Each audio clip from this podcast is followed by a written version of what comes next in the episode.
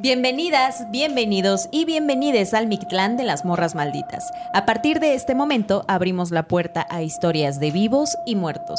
Quédense con nosotras, apaguemos la luz y entremos a la noche. Uh. Tengo miedo, tengo miedo, güey. ¿Cómo estás, Ay, Luisa? No, Amiga, oye, bienvenidas qué, todas. Qué bárbaro, aquí pura maldad, pura mujer maldita. Exacto, definitivamente. Luisa, Luisa la Ouija. Yo no puedo creer que estoy aquí. O sea, este, este es mi podcast favorito del eh. universo.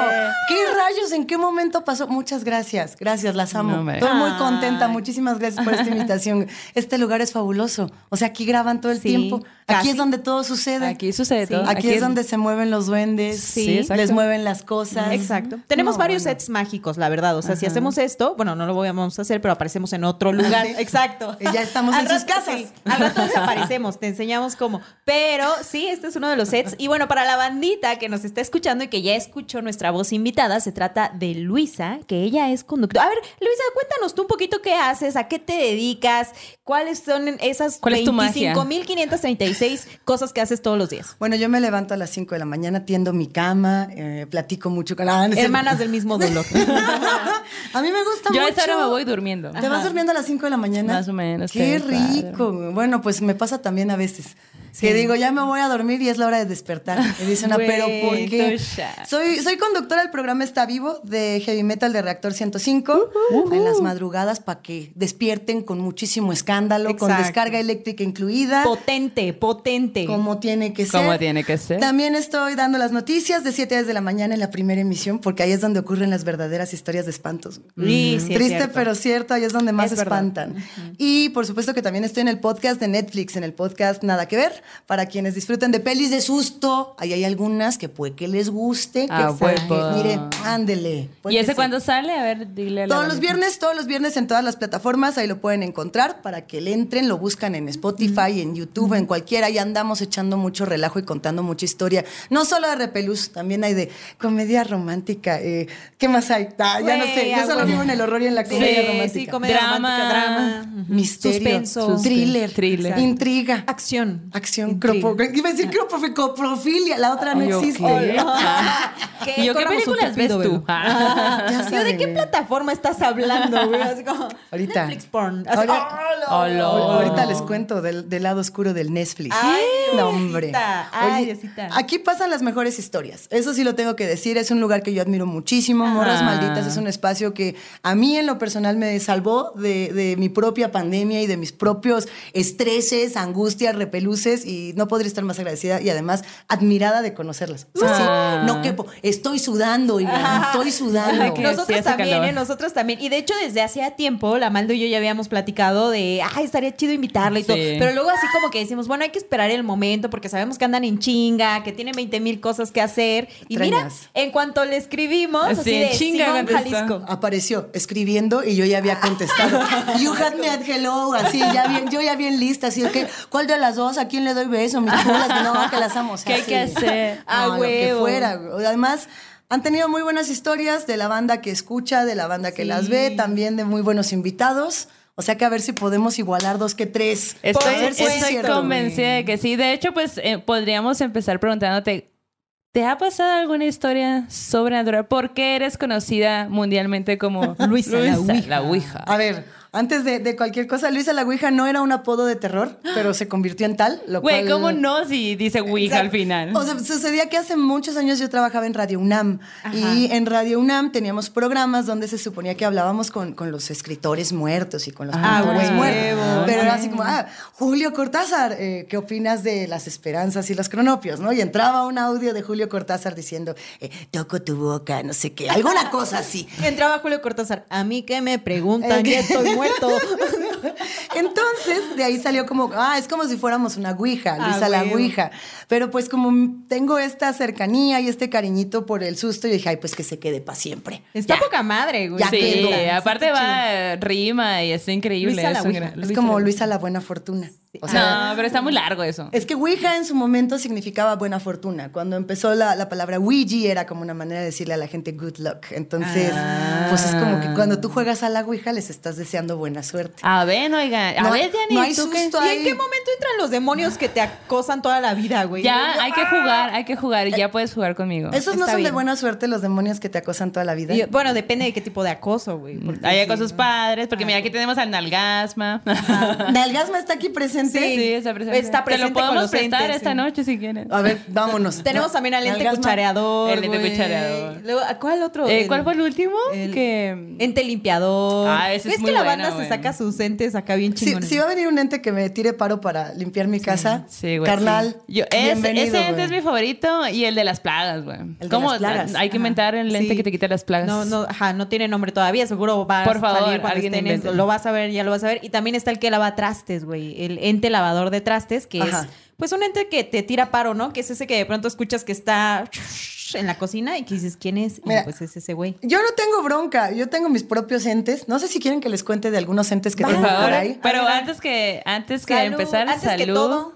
Y primero que nada. Primero que nada. Eso. Salud. Salud al Roberto, que está allá en los controles, que ha dejado su isla para venir a apoyar de a nuevo. Esta banda maldita. Hijo. A ver, bueno, rifado. no sé no sé por dónde empezar. Ustedes me van a decir. Por el inicio, güey. Este, tengo varias y ustedes van a elegir. Está okay. a ver, el a fantasma ver. de la abuela. Okay. Está Ajá. el fantasma del abuelo. Esa okay. también está chida. Uh-huh. Está la historia de los narcosatánicos. Súper real. Todas las historias aquí cien por ciento real, real no fake. Wow. Está Ajá. el trato con el diablo, que yo creo que es mi consent y que además está calada, garantizada y mira con respuesta y todo. Ah, diez pesos le vale, diez pesos le cuesta. Esas cuatro y tengo otra de Canal veintidós. Pero no me... Oh, o sea, bueno, sí me pasó a mí, pero no me pasó a mí. Wey. Ese es nada más como lo que, lo que cuentan, lo que dicen que cuentan los O sea, ingenieros. Son cinco. Tengo cinco, pero podemos me elegir encanta. una, dos, media. No, cinco. Ah, ah, la... No, sí, cinco. A ver. Yo digo que menos, cinco. Ah. Menos, menos como cinco. Ajá, a ver, exacto. Pues les voy a contar la del pacto con el diablo. ¿Sí? Entrada. Ay, a ver, wey, va, vamos va, va. a empezar intensas. No, intensas, vamos a comentar. Okay, eh, déjame concentro, vamos a mandarles... Se me antojaba como un, como un mezcalito, ¿no? Para el pacto con el diablo. Wey. Puedo desaparecer y volver. Ah, sí. Ok, Desaparece. va. Desaparece. Tienes que pensar y luego, y luego los... Tres, uno. dos... Ah, amiga... Salud, ah, salud. Ajá. Yo no sé qué pasó. Mucha aquí. magia en este podcast. Se te dijo, se, se te, te dijo que estás con las brujillas. Ya, se, se avisó. te avisó. Mm. Ah, hijas. Ah, ah, hijas, ok. No, pues ya se acabó la historia. Tiene un sabor particular, ya. ¿eh? Sí, porque es un sí. mezcal. Es este, ah, madre. ¿Eh? Es el, ¿Este es el este mezcal es o es mezcal. el bacanora? Ella está tomando bacanora. A ver, ah. te doy a que pruebes a este bacanora. ¿Este mezcal qué es? Eh, madre cuiche. Ese es delicioso. Y este llama? es Marqués de ah, Sonora. Ay, maldita maldición. ¿Qué mm, es está esto? Está muy bueno, ¿eh? Si se me hincha la boca en este podcast, podrán ver en YouTube cómo se va haciendo grande y así como... Es que la brujería... Hola, nena. Es la brujería está... ah, te cambia, te cambia. Exacto, exacto. Güey. A ver, historia. Va. A ver, empecemos. Historia. Oh. Espera, espera. Pan, ahí en casa, café virtual. ¿Cuál es tu pan favorito, Luisa? ¿Tienes Ay. un pan favorito? Pura concha. Ay, ¡qué rico, güey! Ahí, ahí me mandan una, por favor. ¿Concha de chocolate? Así, de chocolatito. De chocolate. Va, Va como Jalisco. tiene que ser. Ahora. A huevo, de acuerdo. Es oh. mi pan favorito también. También es. De mis panes favoritos. Es que sí. es el mejor. Sí. ¿Para qué se complican la vida con tanto pinche pan? Todo que es gourmet, no sé gourmet. qué. Ni conozco, ni lo conocemos. Ya, ya, compra una conchita así normal y miren, siéntense sí. que ahí les va. Ay, ahí les rico. va lo bueno. Les mandamos conchitas virtuales. Mucha conchita virtual. Sí. Yo no, no sé si les he contado en otras ocasiones porque no habíamos tenido tanto chance de platicar hacia profundidad, uh-huh. pero además de dedicarme a cosas de radio, yo empecé dedicándome a la literatura. De hecho, yo lo que más disfruto hacer es escribir cuentos de terror, oh, guiones de cine wow. de terror, guiones de tele de terror, todo lo que tenga que ver con escribir uh-huh. es lo mío. Y... Ajá. Estudié en un lugar que se llama la SOGEM, que es la Sociedad General de Escritores Mexicanos. Qué uh-huh. serio suena, no es tan serio como parece. No me volaba las clases, mamá. Deja de decir mamá. No, y su mamá sí se las volaba. Sí se las volaba, hija de su puta. Ya sé, sí me las volaba. Pero cuando acabó, digamos, esta, esta experiencia, había una beca. Y esta beca se llamaba la beca de la Fundación para las Letras Mexicanas. Okay. Es la beca más importante de México para jóvenes escritores. Hay unas más chidas ya cuando vas creciendo, pero esta es como la, Esta es como la, la, la uyuyuy, o era, era hace unos setenta años cuando yo era joven. Seguramente ahorita hay cincuenta más, y entonces ya estoy mamando, ¿va? Pero en ese momento esa era la beca, y solo daban dieciséis becas al año. ¡No manches! Y eran para todo el país, o sea, dieciséis vatos, morras del país se la van a llevar y a chingar a su madre. Entonces yo dije, órale, yo la quiero, y mandé mis cuentos de espantos, así de que pegue, que tiene que haber horror en esta beca.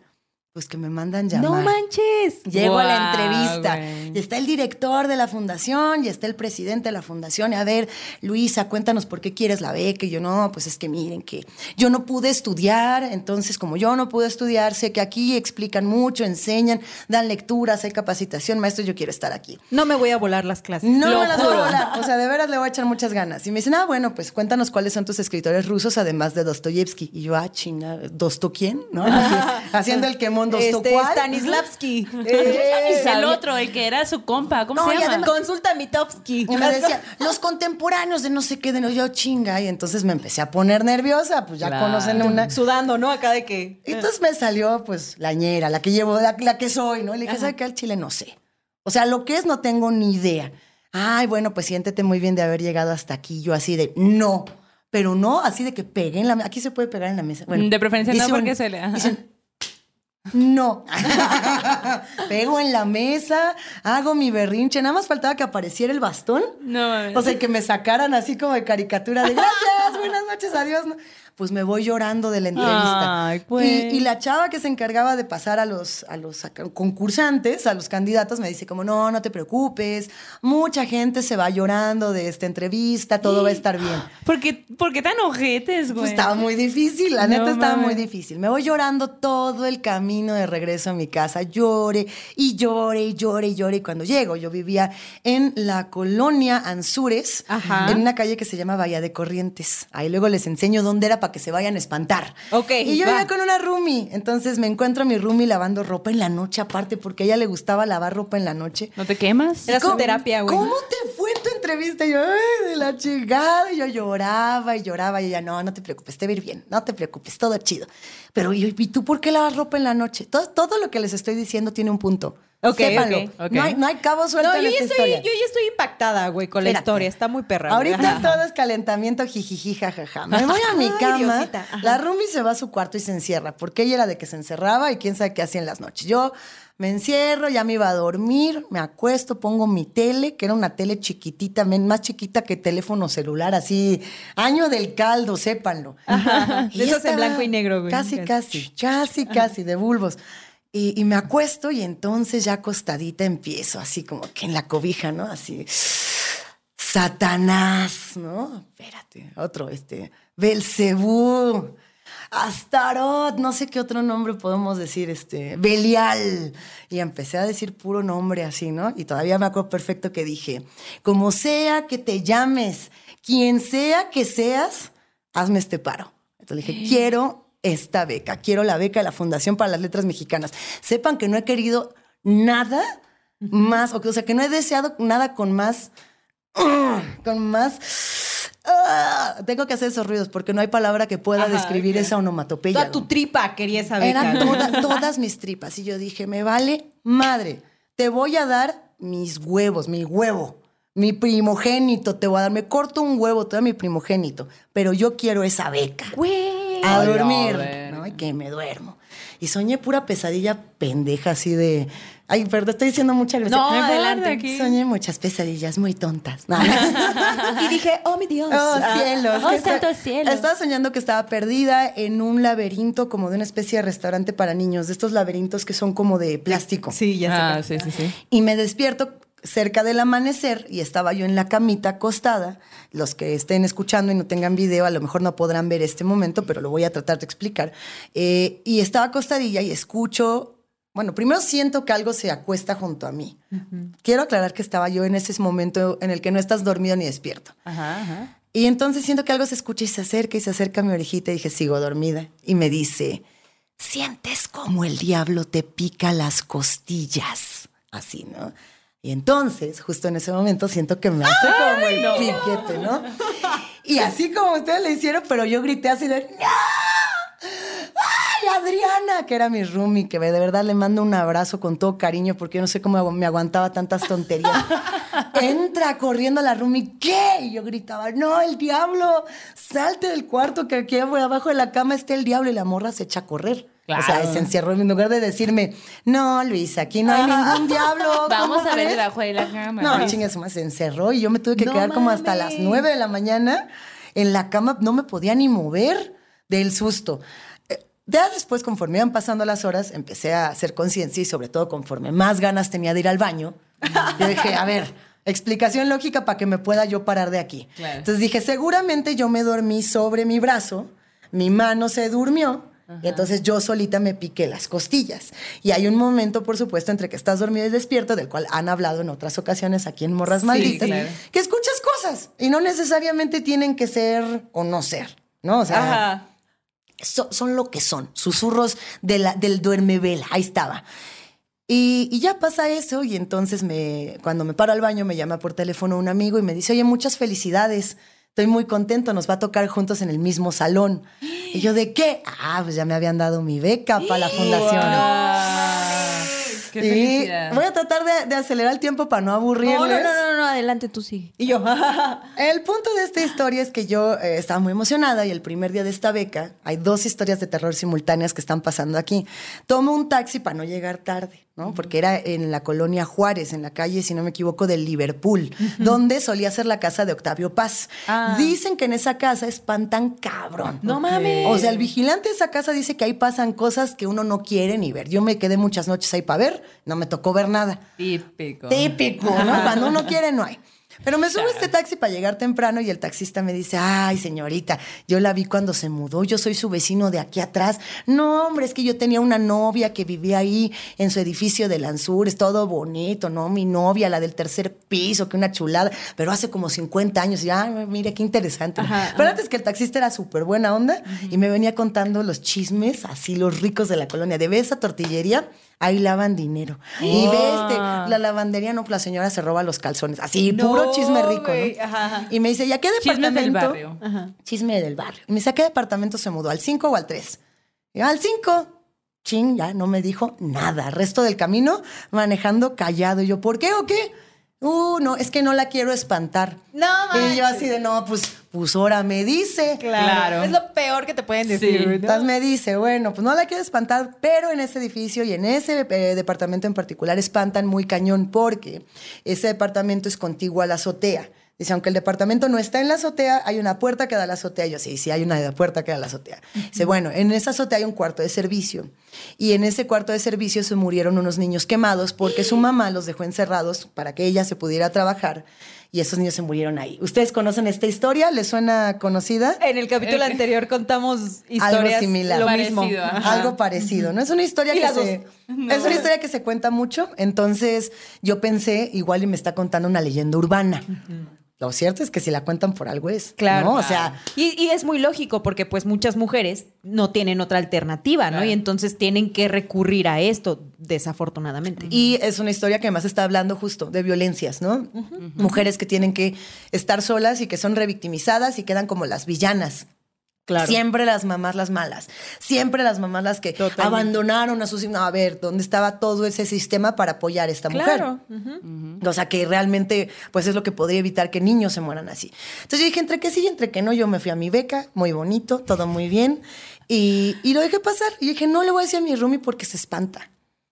No le voy a decir nada. Lo dejé pasar hasta que eh, durante este periodo de la beca, en las madrugadas... Qué raro que sea a las tres y media de la mañana, que es la hora que todo el mundo dice que algo pasa y que ya hasta, igual y hasta estamos programados para querer ver cosas.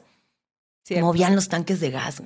Entonces yo escuchaba que en la azotea se empezaban a mover los tanques de gas y se prendían las luces automáticas de la azotea. Yo decía, no, voy a encontrar al rata que se anda robando el gas y me echaba a correr. Nada. No, nada, nada, nada, nada. Y, y mi roomie seguía lavando la ropa en la noche. Entonces le digo, oye, ya, en serio, ¿por qué lavas la ropa en la noche? Y me dice, te voy a decir la verdad, es que cuando la lavo en la mañana, eh, hay una puerta que me la mueven, una puerta de un cuarto de azotea que empieza no. a sonar traca, traca, traca, traca, traca, traca. Y yo, pues, ya que le decía, ¿no? Yo decía, ah, Y tú, es son los niños ventana. Que... Yo, no, el aire. yo no le quería decir hasta que un día estábamos ahí y me tocó ver cómo la puerta no hacía un triqui triqui, no, no era el aire, pues hicieron como un movimiento de cerradura bastante wow. fuerte. Ajá. Y fue que yo le dije, ¿sabes qué? Tenemos que hablar. Así no de, mames. A mí me contaron esta historia y creo que le voy a ir a preguntar a la, la casera para ver qué pasó. Uh-huh. Pues vamos con la casera y la casera se pone como loca cuando le preguntamos. Y si yo no tengo la obligación legal de decirle si se murió alguien aquí. Y yo así de, bueno, a ver, no quiero, no, no pasa nada, no nos vamos a ir, no queremos pagar menos renta, no, nada más queremos saber qué pasó. No, yo no tengo la obligación legal. Bueno, a ver, señora, pues. Tampoco o sea, es para tanto, señora. No vamos a hacer nada, nada más díganos, bueno, pues sí, sí se murieron unos niños en la azotea. ¡Guas! Y a partir de eso empezaron a pasar cosas muy, muy, muy desagradables en ese departamento. O sea, pero... ¿Cómo que? A, par- a partir de que... Se de que supieron la de verdad. Que, de que hubo una confirmación claro, de que esto era real, como claro. que todo empezó a escalar muy rápido. Como que los existieron, ¿no? A partir de esa confirmación de sí pasó. Eso, los uh-huh. existieron. Nunca había escuchado una manera uh-huh. para expresarlo más real que eso. Uh-huh. Los existimos. Y entonces, yo no sé, dejaba mi suéter en la sala. Mira, aquí estos dos compadres que me están viendo, estos dos duendes van a saber exactamente de qué estamos hablando. Ay. Y aparecía mi suéter en el refri. Y entonces yo me enojaba mucho con mi roomie y decía, ah, bueno, esta morra, o sea, me quiere, me quiere jugar chueco, ¿no? Y ella dejaba unos aretes en su cuarto y aparecían en mi closet. Y entonces ella decía, ah, es que la Luisa me quiere robar mi ropa. Como, como pleitos de hermanas chiquitas, sí, sí, sí, sí, sí. pero pleitos que cuando ya eres adulto escalan muy claro. fuerte, porque tenía que ver también de pronto con dónde quedaron las llaves, dónde quedó el dinero de la renta, dónde Oye, quedaron no estas mames. cosas. Empezamos a escuchar cada vez más fuerte los movimientos de los tanques de gas, no dejaban dormir, las luces se prendían, se apagaban. ¿Y tú ya no tenías sueño, sueños raros? Pues mira, después de ese sueño, mi mamá, que es la mujer más atea que yo haya conocido, o sea, mi mamá cree más en, en quién será. ¿Qué, ¿Qué científico les gusta en Stephen Hawking? ¿Y yo en Santo Claus? Que, ah, que, que, que en Diosito. Cree más en Santo Claus que en Diosito, así se las pongo. Pues tan fuerte estaba la vibra ahí que hasta llegó mi mamá con una estampita así de, del, del Jesucito y dijo, mira, mira, mija, ponla aquí en tu puerta. Yo no sé, pero me pero voy pensando en mudarte porque aquí está muy denso. No mames. Wow. Y en algún momento me llamó la casera y me dijo que tenía que hablar conmigo de algo muy importante y, y inclusive hizo que yo me saliera de, de mi beca. Yo... Iba en la beca, la cosa iba bien. No les voy a decir que iba perfecto. La verdad es que el horror, y ustedes lo saben, nunca ha sido aceptado como un género eh, claro. mayor. Entonces, si hay alguien que está escribiendo como Marcel Proust, a ese le van a dar un aplauso. Ah, oh, es mejor que con uh-huh. Dostoyevsky estábamos diciendo, ¿no? Es mejor que cualquier autor eh, justamente de, de, este, de este alto grado de la literatura. Y a los del horror siempre nos ven como, ay, tus chistes. Los raros, sí. Ay, tu juguetito. Ay, uh-huh. qué fácil es escribir terror. No, no es fácil. Para nada. Y es un, y es un, o sea, es una emoción pura. Y es en realidad la primera emoción humana que nos ayuda a sobrevivir. Pero bueno, ese es otro tema. Yo me peleaba mucho en esta beca por defender el horror y me costó mucho trabajo. Pero la gente en ese lugar era increíble y todos pues, hicieron todo por entenderme, ¿eh? No voy a hablar mal de ese lugar. Claro. Y, y bueno, pues es, la, la casera me manda a llamar eh, y me dice, bueno, pues esta es una intervención, bienvenida. Y yo así de chingado, una intervención. Pues ni que fuera capítulo de qué, de How I Met Your Mother, de Friends, o lo que se traen, ¿no? Y zas, todos los vecinos sentaditos, galletitas, pedacitos de quesillo. Eh, eh, eh, eh, no se había. Ajá. Dicen, bueno, pues es que queremos hablarte de tu compañera de, de, de casa, ¿no? Y yo, bueno, pues, pues cuéntenme, pues qué, o sea, yo no estoy en la, en la mañana. Ella estaba toda, digamos, yo estaba en las noches, yo me iba todo el día y ella, pues me imagino que pues, se iba... a otra hora, pues, o sea, no, no, uh-huh. casi no coincidíamos en el departamento más que a la hora de dormir. Uh-huh. Y me dice, es que quiero que veas lo que hace tu compañera cuando tú no estás. Y entonces me enseñaron algunos videos que, que fueron, pues, muy desconcertantes, o sea, bastante, bastante desconcertantes. Y que hasta la fecha yo dije, bueno, pues, igual y no es ella. Eran... O sea, quiero aclarar aquí a quienes nos escuchan que podría ser que la casera y los vecinos estuvieran haciendo videos o armando videos como para... terrorearnos, ¿no? Como para Ajá. echarnos conflicto. Eran videos donde se escuchaban gritos infernales, pues que decía, es que eso no lo hace mi, mi roomie. Que venían de, o sea, que grababa a la mujer que vivía abajo y que decía, es que estoy aterrada, o sea, escucha estos gritos, y me los ponía y decía, bueno, ¿qué es esto, no? Eh, ¿Y tú no reconocías ahí la voz de tu roomie? Pues, o sea, no, bueno... Podría decir que sí, pero porque es ese fenómeno donde te dicen, mira, esta es la voz de tu abuelita, y como cuando claro. te quieren hacer una extorsión y dices, ha de ser. Ajá. Y así había videos que ya igual y se pone más fuerte la cosa, como de una mujer que bajaba desnuda las escaleras corriendo en la madrugada, y yo decía, bueno, aquí no se ve la cara, y me decían, pues si no es tu roomie, ¿quién es? Y en fin, o sea, nos corrieron del edificio. Eso, de hecho, nos dijeron, tú te puedes quedar, ella se puede, ella se tiene que ir. Y dije, no, a ver, a ver, a ver, a ver, aquí, aquí nos somos vamos todos. Claro. O sea, aquí somos equipo. Yo no sé si, si mi roomie está poseída por Satanás o no, no lo Exacto. creo. Más bien yo dije, aquí, o sea, debe haber otra cosa que cuando no estamos está...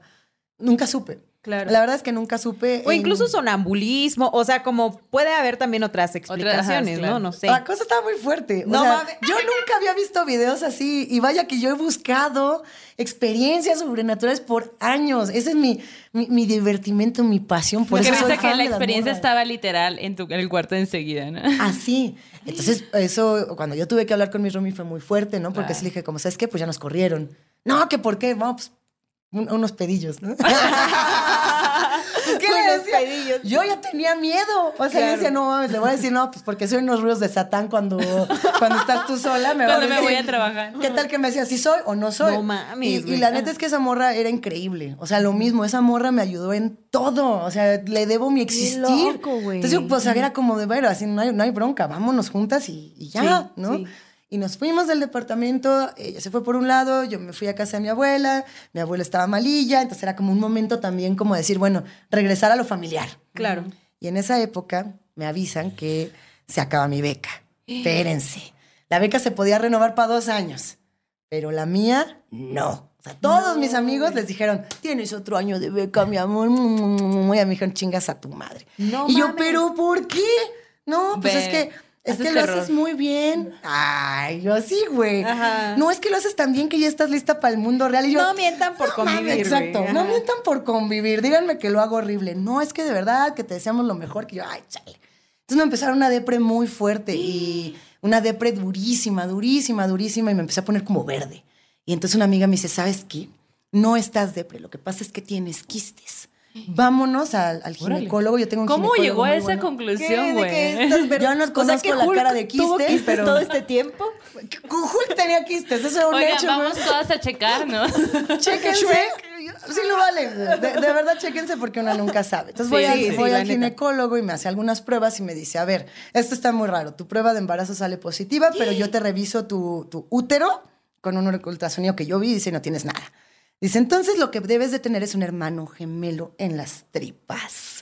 Y dije, güey, esta es la mejor historia del mundo, güey. Y yo estaba volada. No, esto es mentira. Lo juro. Lo juro por mi hija que ya existe, la, la, la de Adebis. Lo juro por, por mi mamá. O sea, güey, está chingón. ¡No mames! Ajá, y entonces yo estaba muy emocionada. Dije, seguramente tengo así pelos y dientes y van a sacar un gremlin ajá, y lo va a poner en un frasco y me va a hablar y vamos a hacer compas. Yo dije, ya está. O sea, las mejores películas empiezan así. Como el de la película de Imprint, que tiene su cabecita. Sí, sí. En ese pensaba, ajá. o sea, tal cual. En esa cabecita de Imprint, no, o en un episodio, ya sé que esta es una referencia pop que nada que ver, pero no sé si han visto en Gumball. ¿Recuerdan Gumball, la caricatura del gato azul? Hay un episodio ah, donde a la mamá de Gumball le sale exactamente esa cabecita no en manches, una parodia. No manches, y todo no. lo que ella dice, la cabecita le dice, quizá no tengas razón.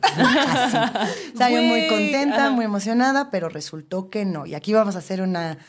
Una elipsis temporal para wow. llegar al punto. Eh, hubo un día, justo el día, tres días después de que se acabó mi beca. Ay, le voy a dar un traguito. Sí, tres sí. días de que se acabó mi beca. Ajá.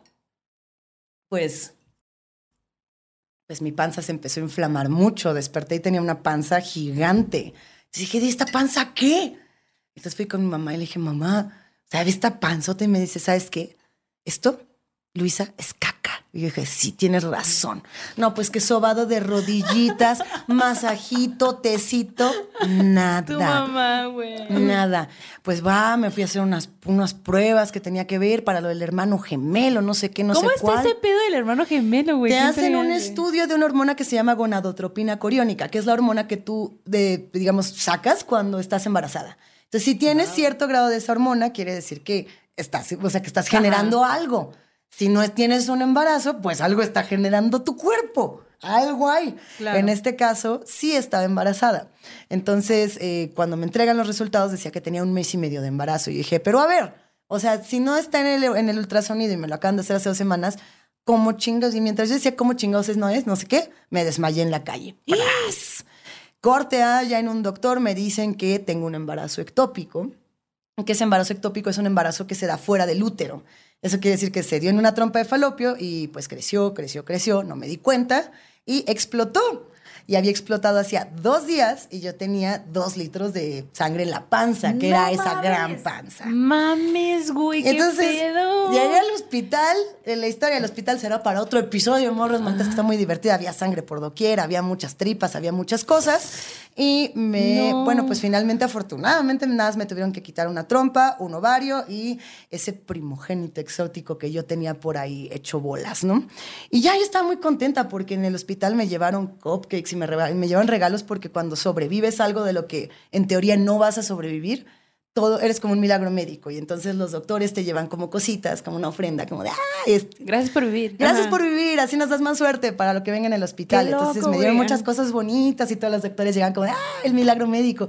Y yo solo podía pensar en ese día que yo me acosté y decía, Satanás, quien sea que seas, como sea que te llames, me corto un huevo y te doy mi primogénito ahorita, güey. Pero quiero esa beca, güey. No, y mami. tuve mi beca y tuve lo que quise. Y cuando te mudaste te quitó todo y te pues, la cobró. Pues lo cobró en el tiempo en el que lo tenía que claro. cobrar, ¿no? Se acabó la beca, se acabó la vida en esta casa, se acabaron los fantasmas, se acabó el... el pues, no, yo no diría que es un bebé porque eso no tiene nada que ver hasta que uno decide si quiere o no tener claro, hijos. Y claro, en este caso yo ni sabía, entonces... ¿eh? Pero, pero de que se lo llevó, wey, se lo llevó. Y se llevó el ovario, madre. se llevó el huevo, se llevó todo. No Línea mames. directa, sí o no. Eso no es, yo no sé. ¿Ustedes qué piensan? Yo wey, tengo miedo. Tengo, tengo miedo. Mm, qué, qué chinita, güey. Pues mira, eso no es, pues pareciera que sí. Pareciera. Sí. Igual y no es. Igual y sí. Bueno, mi mamá, Igual cuando yo estaba sabe? en el hospital y yo le decía, mamá, es que, es que me lo quitó. Me decía, le mamá, contaste.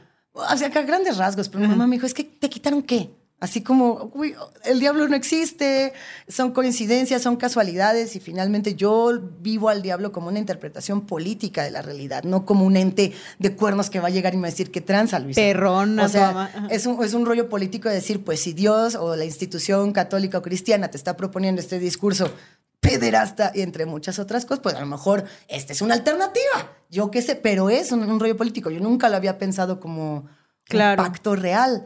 Ahora ya me la llevo con mucho más cuidado. Ya si pido algo, ofrezco algo que quiera dar o que pueda dar. Sí, y... que te doy un pedacito de mi cabello. Güey, sí. O sea, por ejemplo, pido cosas, pero las pido sabiendo que, o sea, puede ser un mismo ente. No sabemos qué es, ¿no? O a las ánimas que también les piden cosas, las ¿no? Que las yo, te, yo tengo mi ánima sola tatuada aquí porque la quiero Wey. mucho. Ánima sola es mi, es mi chida. Y Qué yo, bonito. Ajá, pienso que con ellas debemos hablar más porque sí. pues, son nuestras morras, ¿no? Y, claro. Y viva cierto. las morras y al demonio lo demás. Güey, tengo ah. miedo, güey. Qué historia tan más cabrona, güey. O, más bien, que, lo que quería preguntarte también es, cuando tenías esto en mente de me lo quitó y todo, o sea, ¿cómo sanaste de eso, no? ¿Cómo fue ese proceso de...? Porque me imagino que también había culpa, que también había como claro. mucho cuestionamiento de... Incluso de tu mismo trabajo, de ¿en serio no me lo merecía y por eso me quitaron la beca? ¿O en serio sí. fue obra maligna todo, que pues. me la dieron? ¿Sabes? Como todo esto Uy. que está pasando, güey. Mira, lo, creo que lo más difícil es que eh, el tema del aborto es algo que las personas no estamos todavía muy acostumbradas a hablar tan abiertamente. Sí, es o cierto. sea, para mí es como... Si yo un día me embarazo y no quiero tener un hijo, no lo tengo. O sea, yo uh-huh. defiendo el derecho de las mujeres a elegir sobre su propio cuerpo uh-huh. porque es nuestro derecho a, a sabernos quiénes somos, a claro. nuestra propia identidad, a nuestra carne. Entonces, no, nunca tuve un conflicto de decir, ay, este, se me retiró una oportunidad. No, o sea, era como, uh-huh. la verdad es que yo ni sabía. O sea, claro. para el momento fue como de, ay, no ma, qué bueno que estoy aquí. Ya después claro. decido si quiero o si no quiero, pero ese Exacto. no era el momento ni la elección. Sí, Sin sí, embargo, sí. en el hospital... Eh, me pusieron en la puerta una A roja, como de la letra escarlata. No mames. Y yo estaba en, el, en, la, en la sala de maternidad, o sea, en el, en el camino de maternidad, en el pasillo. Ajá. Entonces, todos los cuartos estaban llenos de globos y llenos de mujeres muy felices y el mío tenía una A roja. Y, ¿Y yo caminaba significa? por ahí muy... Con, de aborto, yo supongo, ah, ¿no? Ah, yo caminaba muy contenta, como, eh, soy el milagro médico del hospital, ajá. culeras, ¿no? Claro, sí. Pero en realidad la mirada que yo tenía de todas las personas a mi alrededor era como de lástima, ¿no? Como, ah, ¿estás bien? Ay, ¿cómo te sientes? Ay, pobrecita. Claro. Yo, chale, ya déjenme en paz, ¿no? Sí. La Luisa sí, con su sea, cigarro una... escondida así, chinguen es humano. O sea, digo, tampoco era como algo tan, tan doloroso, pero sí me sacaba claro. mucho onda la, la lástima de la gente. Sí, sí. Inclusive todos mis amigos, por ejemplo, los que, los que estaban todavía con la beca y demás, yo creo que no sabían cómo acercarse a mí y, y el no saber cómo, cómo decirle a alguien, oye, estuvo... cabrón lo que pasó, sí. fue muy fuerte. Porque ellos no sabían la historia del pacto con claro. Satanás, esa era mi historia. Sí, aquí sí, se, bien, se van a enterar. Claro. O sea, la historia era como, órale, o sea, esta morra pues perdió la beca y además este, le cortaron la mitad de las tripas claro. y tuvo que andar en silla de ruedas. Y cuando fui a la sí. fundación a ver a mis amigos, fui en, en muletas, ¿no? Y todos así como de, ay, hola. O sea, como que les generaba un poco de rechazo. Y yo sí. creo que si una mujer está, nos están viendo, nos están escuchando, si una morra pasa por eso...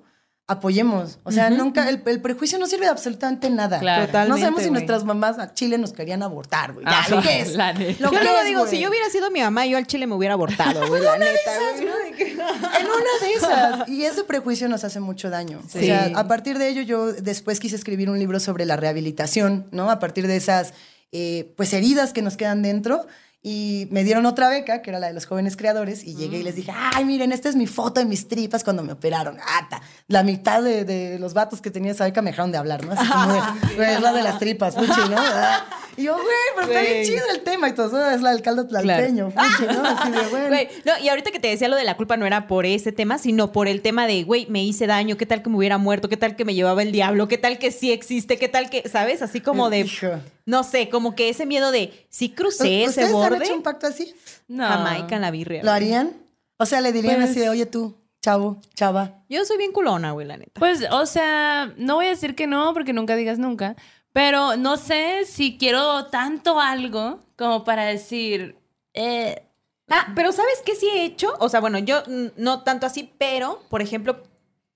Siento que muchas cosas que he deseado muy profunda y genuinamente en la vida, ajá. de que como que siento que al final de cuentas haces un pequeño ritual, o no sé cómo ajá. lo piense la gente sí, que sí, está sí. ahí en casa, que por ejemplo yo me doy cuenta que hoy tengo cosas que quería hace seis años, por ejemplo. Ajá, y sí. hace seis años me recuerdo haciendo esto de, güey, lo quiero, rezando. Lo quiero, güey. Ajá, no rezándole a nadie, a alguien, pero diciendo, quiero tener esto, sí, quiero sí. conseguirlo, ¿no? Ajá. Quiero que sea para mí. Y hoy que lo tengo, de pronto, digo, a lo mejor Uy. fue una especie de invocación sí. y tú también trabajas para conseguirlo, pero al final haces el ritual de lo quiero, güey. Finalmente, ¿no? Una invocación, desde mi punto de vista, siempre tiene que ver con nuestro propio trabajo, ¿no? Uh-huh. O sea, si nosotros deseamos o anhelamos o buscamos algo, inconscientemente estamos generando toda infinidad de estrategias para conseguirlo. Sí. O sea, de ahí uh-huh. que la literatura de, del diablo, inclusive los vampiros, tiene tanto éxito, ¿no? Porque es el deseo y todo lo que nosotros inconscientemente hacemos para que suceda. Las sí. tragedias griegas son eso. O sea, el, el Edipo diciéndole, güey, te vas a casar con tu mamá, te vas a coger a tu mamá y vas a matar a tu papá y vas a acabar ciego. O sea, ¿tú? Uno busca eso. Por eso las tragedias pegaban cuando estaban los griegos, ¿no? Pero, pero hay que saber, si pides, ¿qué das? Yo es nomás lo que digo. Ya, sí. Ay, Dios, ¿qué vas a dar, güey? Yo ahora cuando llego a pedir cosas, porque tengo que decir que sí he vuelto a pedir cosas. ¿Pero a quién, a quién le pides? Pues es que no sé quién sea. Ah, ok, pero ya no yo, es Cebú. Yo ya. digo como sea. Yo lo único que digo es, quien sea que seas, como sea que te llames, ahí te va. Me inter- y siento que traigo como, que ya, que ya abrí la línea y que ya le puedo marcar claro. y decirle, güey, Oli, me interesa tín, esto, tín, tín, tín. Ajá, pero ya no. digo, me interesa esto y a cambio, mucha gratitud, mucha buena vida, los mejores deseos para la gente claro. que me rodea. ¿Creen que ha vuelto a funcionar? No. Ni madres, güey. Ah, tienes que ofrecer no. tus tripas, güey. Ah, güey. Ni ma- si no pero tú, tus tripas, tú ya no puedes, tú yo, ya no puedes. Ya me queda la otra, pero ya no, no la no, quiero. No, la no, quiere no. No. Ay, no, no es cierto. Luisa. No es cierto, vaya a ser. Yo, oye, aquí oye, se cortando, corta, se cortando, cortando, cortando. Y lo que sí hago también de pronto cuando, cuando consigo cosas, cuando pan, pasan cosas que esperaba, es que agradezco al universo, que digo, gracias, güey, gracias por eso, ¿no? Y siento que muchos lo hacemos así genuinamente en el silencio, ¿no? De nuestra cotidianidad, cuando se nos van presentando esas cosas, y está chido también. No ofrezcan sus tripas, por favor. Pues estaría padre que no le hicieran, que pero no si las quieren, quieran, pues bueno. Si las ofrecen, que sepan sí. que, pues, quién sabe. O pues sea... como lo, los la gente católica muy religiosa, pues también tiene ahí sus santos para todo, ¿no? Que si se te pierde algo, pídele a tal santo. Uh-huh. Que si quieres que se te cumpla un sueño, a este otro. Que si quieres que a este otro. Entonces... O sea, las religiones tienen todo un principio caníbal, ¿no? O sea, nos comemos la carne de Cristo, la sangre de Cristo, nos, sí. nos vamos a que nos den nuestra oblea y decimos, mmm, échale más vino. O sea, Yo, mmm, crujiente. No, el, el, el tema del cuerpo y las tripas y el horror corporal como tal siempre va a estar ahí. Es y, eso, y eso creo que es lo, lo emocionante de, de contar estas sí. cosas. Yo no, no sé si la... No, no sé. Ya, Wey, ya no sé. Ajá, está muy loca la historia. Está, muy ¿no? cabrón. ¿Qué, ¿Qué pasó con tu ex roomie? ¿Supiste algo de ella después? Bueno, yo este, los mejores deseos y si la llego a ver me encantará abrazarla y así. Fuimos distanciándonos, pero no a partir de ello. O sea, okay. fue como un distanciamiento mucho más de crecer y de trabajo. Sí, que agarraron rumbos distintos. Es una morra increíble y además yo insisto en que las vecinas nos querían terrorear. Uh-huh. Pero no lo sé. O sea, lo que sí sé es no era ella. O sea, yo creo claro. que había... Es que no quiero decir que había algo en el departamento, pero sí yo había Yo sí quiero algo. decirlo, güey. Yo, yo siento que a lo mejor era alguien que se parecía a tu prima y que era lo que... Tu, a tu roomie, roomie, perdón, y que era lo que veían. Bueno, a ver, o hubo que un era día, algo que... Hubo un día, y fue cuando ya nos íbamos a mudar, que las dos dijimos, oferta de paz. Vamos a hacernos una cena bonita y vamos a estar juntas aquí porque nos lo merecemos, güey. Porque nuestra amistad trasciende las pendejadas de esta gente. Órale, mm. sí, sí, sí. Espagueti, no sé qué. La roomie además preparaba una carne tártara que... ¡Ay! ¡Ay, la extraño! Te estábamos cenando y ella decidió poner David Bowie porque ella era claro. mega fan. Entonces estábamos mm. escuchando Bowie y en eso escuchamos una risa abajo de la mesa, ¿no? Y las dos nos quedamos calladitas así como, ¡oh, chinga, chinga, chinga! Y dice, no, ¿sabes qué? Es el disco.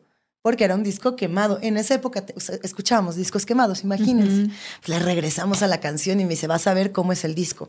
Pasa el momento de la canción, no había risa. Y las dos, chinga, bueno, pues ya seguimos cenando, ya medio nerviosas. Y en eso se escuchó una carcajada mucho más fuerte. Y las no, dos no. subimos los pies, así como a la mesa.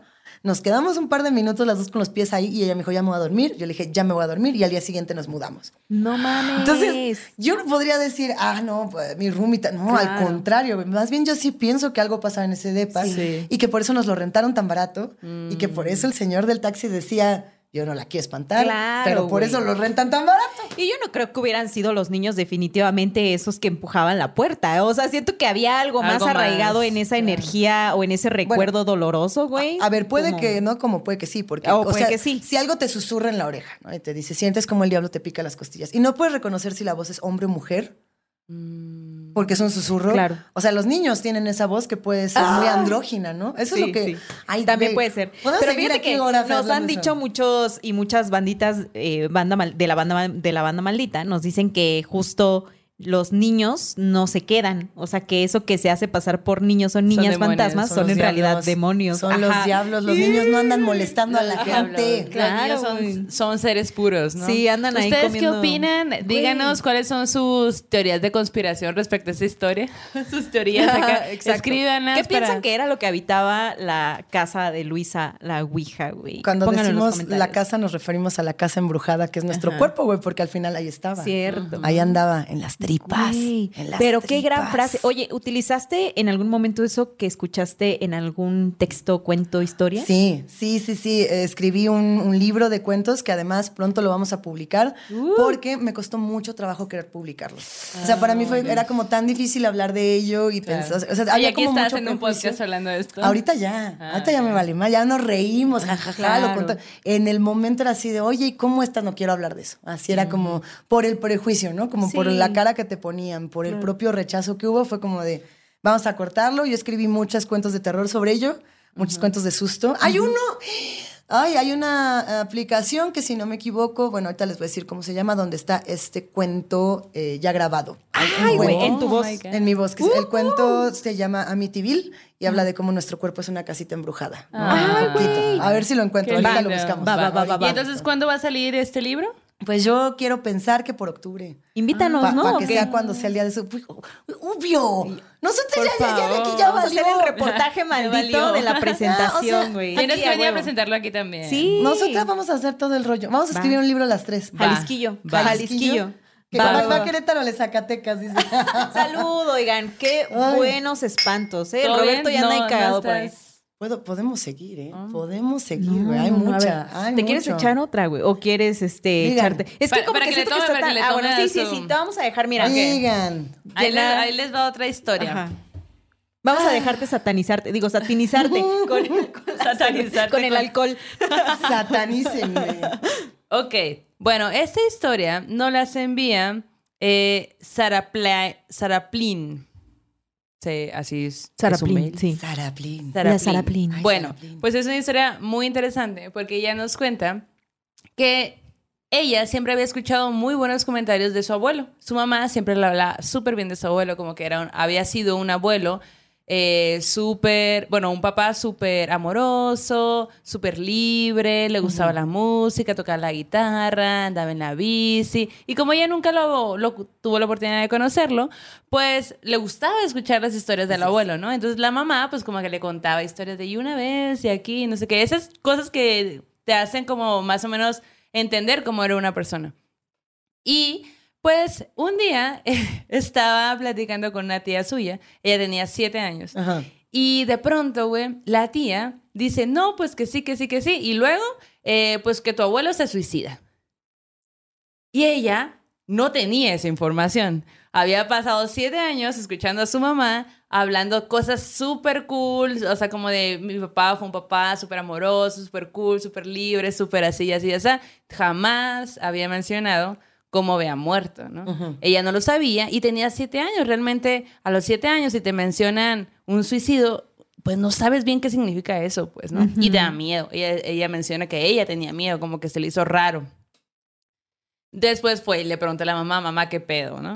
Tiempo, pidos, pidos. Es que también, o sea, si le dijeras a los niños más fácil que es el suicidio, creo que no se espantarían claro, tanto, ¿no? Claro. Pero dicen suicidio y todo el mundo es como, ¡oh! ¡Ay, no lo vayas a repetir! Ajá, ¿no? Así sí, de, exacto. Mamá, yo creo que los niños lo entenderían más fácil claro. que sí, nosotros, ¿no? Seguro. A lo mejor. Pero pues bueno. Sí, pues ajá. sí. De acuerdo, de acuerdo. Eh, la onda es que, eh, pues va con, porque la tía dice, ay, perdón, yo pensé que tu mamá ya te había dicho, ¿no? O sea, no, como que, bueno. Casual. Y, casual, ajá. Casual. Como que, ¿qué momento sacas? Como que, oye, vamos a hablar de suicidio. Entonces, eh, bueno, pues le cuenta de que pues cuando ella, o sea, su mamá, entró a la universidad, el, el papá empezó a cambiar un montón.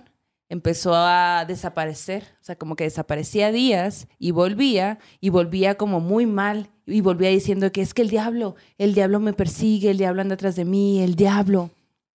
Y pues la, la abuela como que nada más como que, güey, qué pedo, ¿no? Yo estoy empezando a jalonear la cara. ah, pues miedo. Como que decía, güey, pasa, o sea, como que, como que lo calmaba, ¿no? Y luego pasaba el tiempo y otra vez desaparecía el abuelo.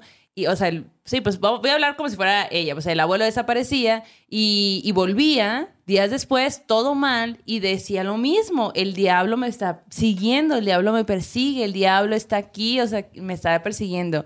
Y pues obviamente su, pues o sea, como que la esposa y sus hijas, pues como que decían, güey, ¿qué, qué pedo que está pasando? Pero no solamente él había cambiado, sino que también a la abuela le empezó a ir súper mal. Y pasaba algo muy locochón, que era que cuando ella compraba mandado, a los dos días todo se echaba a perder.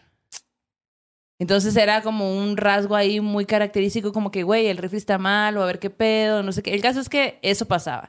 Les empezó a ir muy mal, muy mal, o sea, al grado de ya no, o sea, ya no podía, no les alcanzaba, pues, ¿no? O sea, ya no tenían para comer y todo esto. Hasta que de pronto eh, se van a un viaje a la playa. Y el abuelo les dice, yo sé que ustedes no me creen, yo sé que no me creen, pero ahorita mismo les voy a, a demostrar que lo que yo les digo es verdad. Ay, no, hijo de león. No es necesario, abuelo. No. Dos, dos minutos, no. abuelo. Hijo. Ajá.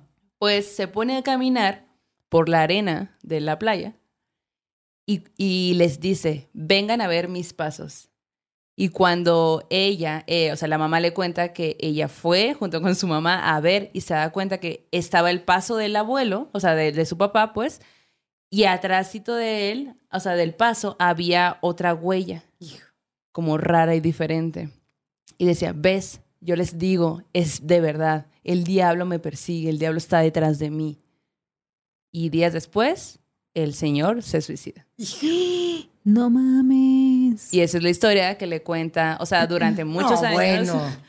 Ella escuchó una historia como que era una gran persona el abuelo, hasta que pasó esta situación donde de repente el abuelo empezaba a decir que el diablo lo perseguía, pasó esto y terminó en fatalidad, pues, ¿no? ¡Qué cabrón, güey! La, las historias que nos cuentan nuestros abuelos o que nos llegaron a contar generalmente tienen encuentros con el diablo que son muy, muy directos. O sea, yo no sé si, si en algún momento de la historia, sobre todo de nuestros abuelos, había una cercanía mucho más con el terreno sobrenatural o una empatía mayor debido a que no estábamos ahogados en los celulares, sí, en la tecnología, claro, en las pantallas, en no ver lo que pasa a nuestro alrededor. Uh-huh. Pero yo creo que todos nuestros abuelos tenían estas historias mucho más profundas, donde veían sí. huellas, donde veían cosas, donde todo era mucho más táctil, ¿no? Y en algún sí. momento eso desapareció. Qué mal pedo de historia. Qué mal pedo. Definitivamente. Sí, ay. Y la neta también como que esta onda, que también lo comentábamos en un capítulo anterior, de, de que el abuelo al final muere en esta consternación, ¿no? De que sí. algo lo estaba persiguiendo, de que algo no lo dejaba en paz. Y eso al final es doloroso, ¿no? Sí, también como bueno, para claro, él mismo, porque pues... Claro. No tuvo esa paz que a lo mejor uno quiere al momento de despedirse, ¿no? Claro. O sea, como que qué, qué pasó y qué tan denso estuvo, porque eso es lo que él contó, pero qué era lo otro que no contó que lo llevó a tomar una decisión. Por supuesto, ¿no? Y aparte, sí. eh, lo, según la historia que nos manda ella, eh, fue mucho tiempo, pues. Fue mucho sí. tiempo de que él desaparecía y volvía súper mal, trastornado, de que... Ah, me está... Y aparte, claro. imagínate, así como tú misma decías, ¿no? ¿Cómo voy y le digo a la gente que yo... Y, hice un pacto y luego me lo están cobrando? O puede ser que sí, o puede ser que no. O, o sea, puede ser que no. Ajá, entonces, como él, en aquellos, en aquellos tiempos, o sea, iba y le decía a la gente. Obviamente, cuando llegaba, pues, justo su mamá le decía, yo no le creía, ni mi mamá le creía. Pero también era muy extraño que de la nada nos empezaba a ir tan, tan mal, al grado de no tener ni siquiera para comer, y que la comida se echara a perder... tan rápido, güey. Mm. No hay forma, no había ninguna explicación, pues. Sí, sí, yo le haría una pregunta a la, a la banda maldita que esté escuchando, uh-huh. y es si estamos realmente escuchando a nuestros adultos mayores. Güey. O sea, si los escuchábamos antes y si los escuchamos ahora. Claro. Porque a veces nos están diciendo cosas muy puntuales uh-huh. y nos da... flojera, nos da aburrimiento, nos da hartazgo porque no están a nuestro ritmo y entonces claro. no escuchamos y no somos sensibles a cosas tan, tan serias como puede ser esto, que puede ser un tema... de salud mental, como puede ser un tema sobrenatural, como puede ser un tema psicológico, como puede ser un tema emocional. Y es bien doloroso ver a los adultos que se mueren así, claro. solos, ¿no? O que toman una decisión de decir, pues ya, ya estuvo, ya no se puede más. Exacto. Es durísimo. Sí, y, y otra cosa que comentamos también, eh, que hemos comentado en otros momentos, es que también en estos pueblos y en otras épocas era imposible acceder a la salud mental, ¿no? Sí. O sea, ¿cómo? No, en, no, el, en este sí, momento claro, es súper ¿no? caro ahora, todo ¿no? Eso, ajá, sí. claro. Y que, y que muchas cosas se relacionaban de, ah, está pasando esto, ok, estás poseído, ¿no? O, sí. ah, electroshocks, ¿no? O, ah, sí, cosas bien culeras. Sí, ¿no? ajá, ajá, como lo que nos contaba Erika, ¿no? Con las terapias de conversión, ¿no? Sí. Que algo que no se entiende por la sociedad, ah, electrochoques, eso te vas a Exacto. curar, ¿no? Entre uh-huh. comillas, ¿no? Y terminas haciendo un cagadero, la neta. Pues mira, yo lo, lo una de las últimas cosas que recuerdo que me dijo mi nana eh, es que estábamos en una conversación en mi casa y mi mamá estaba hablando como de religión o algo por el estilo. Y entonces mi nana, dice, mi, mi nana que estaba ya cayendo en una enfermedad, eh, pues ya también, de, que estaba muy grande y todo, ajá. y dice, los jóvenes ya no creen en nada más que en la pura marihuana. Y creo que es verdad. Es un poco de verdad. Abuela, Saquen. tienes razón. Tienes toda la razón, nana. Disculpa, abuela, disculpe, nana, pero... Oh. Yo sí la escuché. Está, como... Pues cuando guste, abuela. ¿Un viajecito o qué, abuelita? Oigan, pues para cerrar un poco el tema del diablo y pasar Ay. con la siguiente historia que tiene Luisa. Seguro todas tienes... son del diablo, Todas ¿no? son del ¿Sí? diablo. A ver, vas ah, tú, vas tú, vas Bueno, tú. sí, mejor, sí. ¿Otra del diablo? Échale otra y luego otra les cuento otra. O, o puedo contar de la abuela ahorita que estamos hablando ah, de los bueno, abuelos. Sí, va, va, la que te nazca. Ay, a ver, ¿cuáles les había dicho que estaba? Estaba el pacto, ya sé. Ajá. La abuela, el abuelo. La de la, la abuela y el abuelo. Eh, la ouija de Canal veintidós. La ouija de Canal veintidós. A ver. Sí, pero esa no, no es mía. O sea, pero puedo Ah, bueno, no, mejor un una tuya. Mejor. A ver, les voy a contar la de la, la, de la abuela. Va. A ver, a ver. La, la de la abuela Oye, y el abuelo en combo matón, así. A ver, a ver. Va. Bueno, mi abuela y mi abuelo ya se murieron y donde quiera que estén les mandamos así vibra, amor, satanismo y cariñitos. Y, y pan. Y, y pan. Mucho pancito para los abuelos. Se les quiere a un montón. Y yo tuve la fortuna de tener a los abuelos más chidos del universo y creo que todos decimos lo mismo de nuestros abuelos. Y si ustedes no dicen lo mismo de sus abuelos, ¿qué pedo, güey? Quieran a sus abuelos. ¿No? A menos de que sean culeros sus abuelos y entonces ya, ya nos platican Ajá. también. Pero mis abuelos eran bien chidos y el primero que se fue fue mi abuelo y se fue en unas condiciones muy feas. O sea, porque...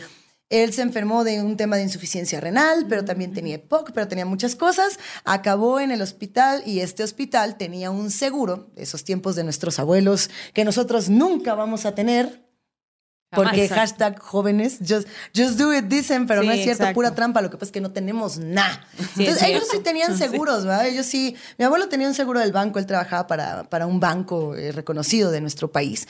Y entonces le dieron una pensión eterna. Forever. Wow, o sea, él se podía quedar en el hospital. ¿Qué es eso? ¿Qué es eso de pensión? No sé. Es eso? Pensión, I don't know. ¿Suena ¿Es bonito, un mito? ¿Es una leyenda? ¿Qué no, será? No lo conozco, pero sí. Él tenía un seguro que si nos entraba en coma, se podía quedar cincuenta años en coma en el hospital. Bueno. Y mira, se le pagaba. Wow, wow. Entonces lo que pasó en el hospital fue que él enfermó y pues el hospital dijo, ay, hay que hacerle treinta mil estudios. ¿No? Y ahí lo tenían, y ahí lo tenían, y ahí lo tenían.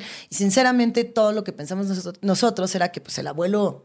ya se tenía que haber ido y que el hospital seguía, mira, sacando con qué, ¿no? Ok. Y en algún momento mi mamá llegó al hospital y les dijo, ¿saben qué culeros? Ahí les va la voladora. O sea, tienen veinticuatro horas para o que se cure o no, pero no pueden estar jugando con la salud solo para sacar dinero, ¿no? El tema de la salud que es tan complicado. Y que al día siguiente se muere el abuelo. Ah, qué raro, ¿no? Pues yo más bien lo que siento y lo que sentimos todos en la familia un poco era que pues se forzaba como esta salud del abuelo y se forzaba que estuviera ahí para que el seguro siguiera cobrando, cobrando, claro. cobrando, no pagando, pagando, raro. pagando. Uh-huh. Estúpido capitalismo. El capitalismo, como siempre. Pero afortunadamente el abuelo fue muy querido y se fue muy bien dentro de lo que cabía. Digamos, se fue mal en esa parte de su vida, pero lleno de amor y lleno de cariño. Y qué bueno. Me da mucho gusto. Se hace el, el velorio, se hace todo lo que quieran, la familia. Pues como lo queríamos mucho, decidimos todos irnos a casa de la abuela, toda la familia, hacer pijamada en la sala. Güey, ah, qué chingón. Pijamada como de morros. Y aparte mi abuela nos servía Baileys a todos y ya andábamos bien flameados, ¿no? Así de, ah, que la abuela, salud por el abuelo. Y ahí anda toda la familia. A huevo. Pero quiero decir, quiero aclarar, no estábamos pedos. Porque ah. estaba mi mamita santa y mi mamá si me ve medio acá, dice, Luisa, ya, ya te topé. Entonces dije, no, control. Gobiérnate, gobiérnate. Ya ponen los catres, las colchonetas, éramos un montón todos acostados ahí, acostaditos y en eso la luz, de, o sea, estábamos en la sala y la luz de la cocina, clink, se prende. El típico, el típico. Aquí estoy, efecto pim, paranormal. Plink, ajá. ¿No? Chale. Esta es más breve, voy a ser más breve. Y... Y mi, mi abuela empieza, ay, Rodolfo, el nombre de mi abuelo, ya vete a dormir. Y los tíos y todo, sí, sí, ya vete a dormir, abuelo. Y yo en las cobijas así de madre. Sí, tengo miedo. Estaba más morrita, así me dio, sí me dio susto, ¿no? La, se para la abuela, apaga la luz, nos vamos todos otra vez a la sala. Y ya que nos habíamos acostado, chin, se vuelve a prender la luz, ¿no? Y nosotros así de, pero ¿por qué? Yo decía, es que alguien está ahí atrás. Y ya de ser mi hermana, Sabina, mi hermana, aquí estoy, junto a mí, no, yo chinga. Pues nada, apagaban la luz, se prendió otra vez. Como unas no, dos, tres veces hizo esa onda. Nos fuimos a dormir. La vuelta de tuerca de esta historia es que en la madrugada, cuando yo me desperté, mi mamá estaba sentada con su teléfono celular, viéndolo pálida, verde, igual que yo, ¿no? Y así de, ¿qué, qué te traes, mamá? Y sonaba su teléfono. Yo me desperté porque sonaba su teléfono y ella estaba así, con el teléfono en la mano, sin contestar. Y yo, bueno, mamá, ya contesta, vas a despertar a todos aquí. Cuando me enseña el teléfono, decía casa mamá. O sea, estaban llamando desde adentro de la casa de la abuela. El casa mamá era casa su mamá. Sí, vaya, claro. no, no casa mi mamá, sino ajá. casa casa la abuela. Estaban llamando adentro de la casa y no había nadie llamando por teléfono. Y entonces yo corrí a ver el otro teléfono, a ver si había alguien, porque pues ya saben que en estas casas viejas siempre hay dos teléfonos ajá, conectados claro. en la misma línea. Uh-huh. No había nadie, ninguno de los dos, y el teléfono seguía sonando y seguía sonando Uy, y seguía contestó. sonando. Dime que contestó. No. Ay, no contestó. Y ahí termina esa historia. ¿Qué? Tan, tan. No. Está chida. Sí, pues, está muy nosotros pensamos que mi abuelo quería decir algo más. Claro. Como un... ¿Saben qué? Estuvo mala onda lo del hospital, pero estén tranquilos. No claro. sabemos. A lo mejor quería decir, jaja, los espanté. ¿Quién sabe? Eh, adiós, culeros. ¿Quién sabe? Porque, porque mis abuelos... Verán que Shilo está aquí. Está ahí Shilo. Ay, ellos, ellos son bien cábulas. O eran bien cábulas. Y teníamos ajá. un pacto así de, güey, cuando se mueran, me tienen que venir a espantar. No, que sí. Ah, pues jajaja. la cumplió, güey. Cumplidísima. La cumplió. Mi abuela se murió unos años después. Uh-huh. Y, y cuando falleció, bueno, pues igual, ¿no? Abrazo, no sé qué. Ella se murió al mero inicio de la pandemia. Oh. No se murió por COVID, afortunadamente. Bueno, o no sé. Afortunadamente se murió muy tranquila. O sea, ah, es como okay. de esta qué vejez chido. Que no todo... Yo quiero morirme así. Así, de que ya te acuestas, ching. Y ya. Tan, tan. Ahí fue. Y todos dijimos, ay, qué... O sea... Qué bonito claro. poder como morirte con tu familia y estar acompañada. Y sin dolor, ¿no? Como... Digo, pues estábamos todos bien sentimentales, pero dentro de todo fue como pues algo bonito, una experiencia chida. Ya, velatorio, la chingada, lo que quieran, ta, ta, ta. Ya cada quien se fue a su cama y a dormir. Y entonces yo tenía que trabajar al día siguiente y mi jefa de la chamba, yo me paro a las cinco de la mañana, me dijo, ¿sabes qué? Se murió tu abuela, güey. O sea, no vengas a trabajar mañana. Y yo, ay, gracias. Un día, ajá, uno, gracias. Y me quedé dormida y a las cinco de la mañana escucho así de... Es aplauso porque no puedo tocar, sí, en la mesa porque ya sé que... El micro, el micro. Que acá me van a decir así, qué tranza, la garbanza, ¿no? Pero te espanté con el aplauso. Dios, me, sí me espanté un poco. Ajá, yo sentí que tocaron la puerta de teatro. Pero me fue... Y mi puerta es de metal, la puerta de mi casa es de metal. ¡Pra, pra, pra! Y yo me paré bien encabronada, así dije, chinga, o sea, no tengo que ir a trabajar. Yo vivo en un departamento que está junto a casa de mis papás. Mm. Entonces era como, yo dije, se me hace que mi mamá piensa que no me paré para ir a trabajar y ya me vino a tocar la puerta. Y ahí voy, a abrir así, ay, mamá, no tengo que trabajar. No había nadie en la puerta. No. Y yo, maldita sea, güey. Y dije, es mi abuela. Así, lo inmediato pensé, es la abuela que ya me vino a cabulear. Y además abrí la puerta y le dije, abuela... Chido, así como... Lo lograste otra vez. Muy bien jugado. Y toda esa semana pasaron cosas muy raras en mi casa, así como, no sé, estaba haciendo videollamada con una amiga, uh-huh, y eso sí me da nervio. Estábamos haciendo la videollamada como de película de espantos, así, y atrás de mí la puerta del closet se abrió como... Como de peli de espantos, así. Con ¿no? toda la no potencia. Mames. Deja tú que gritara yo, la chava del phone, mi carnala gritó así como de ¡no!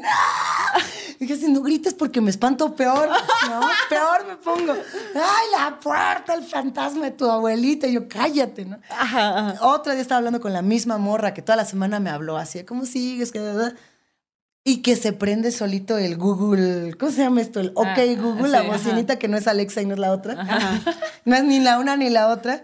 Estábamos hablando y en el cuarto de junto, o sea, que no hay nadie, que está cerrado, que no se oye, empieza a sonar durísimo así de, ok, ya es que siempre empieza con, ok, el tren de mil novecientos cincuenta y siete que pasó por no sé qué, se aventó una letanía como de veinticinco segundos, larga, larga, larga.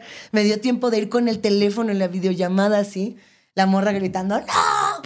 Dile a tu abuela que pare. Y yo, cállate, güey. Desconect... ¿Más espantada la otra? La otra, ¿no? Yo desconecté esa cosa y de ahí yo dije, yo no vuelvo a tener de estas cosas que se activan solas cuando les hablas. Claro. Porque yo no le hablé. Y no dije, ok, eh, espántame, abuelita, ¿verdad? O sea, no pasó. Estaría bien padre hacer un ok, espántame. Ya existen. Wey, no. Te juro. ¿Dónde? Bueno, pues resulta que ahorita están desarrollando la tecnología. Las están desarrollando los de Alexa. ¿Es Amazon? ¿A poco? Ajá. ¿Es Amazon o no es Amazon? Sí, Amazon. Ajá. Amazon está desarrollando que tu músico muerto favorito, que la voz de tu abuela fallecida, de ah, tu, sí, es wow, te, te Amazon hable. O sea, podríamos nosotros estar haciendo un comercial respecto a este tema. O sea, wey, que dijeras, ok, abuelita, ponme a, a los Red Hot Chili Peppers, yo que sé. Ok, Luisita, aquí está tu disco favorito, wey, de... Ah, sí. O sea, ahora oh, te va a hablar tu abuela. Que puedes decirle, ok, Michael Jackson, este, cuéntame algo de pederastas. Wey. Ah, ok, ¿no? O sea, no, no sé. Fíjate que yo tengo Alexa, que me regalaron una. Ajá. Nunca me ha pasado nada extraño, pero yo se siento va, que se va a prender solo un día. Nada más yo, por contar hoy, esto, ahorita noche, se te va a prender. Sí, capaz, güey. Y si la, si la prendo, o sea, la verdad es que hay banda que la deja eternamente conectada, ajá, porque si la desconectas, pues ya no jala ese pedo, güey.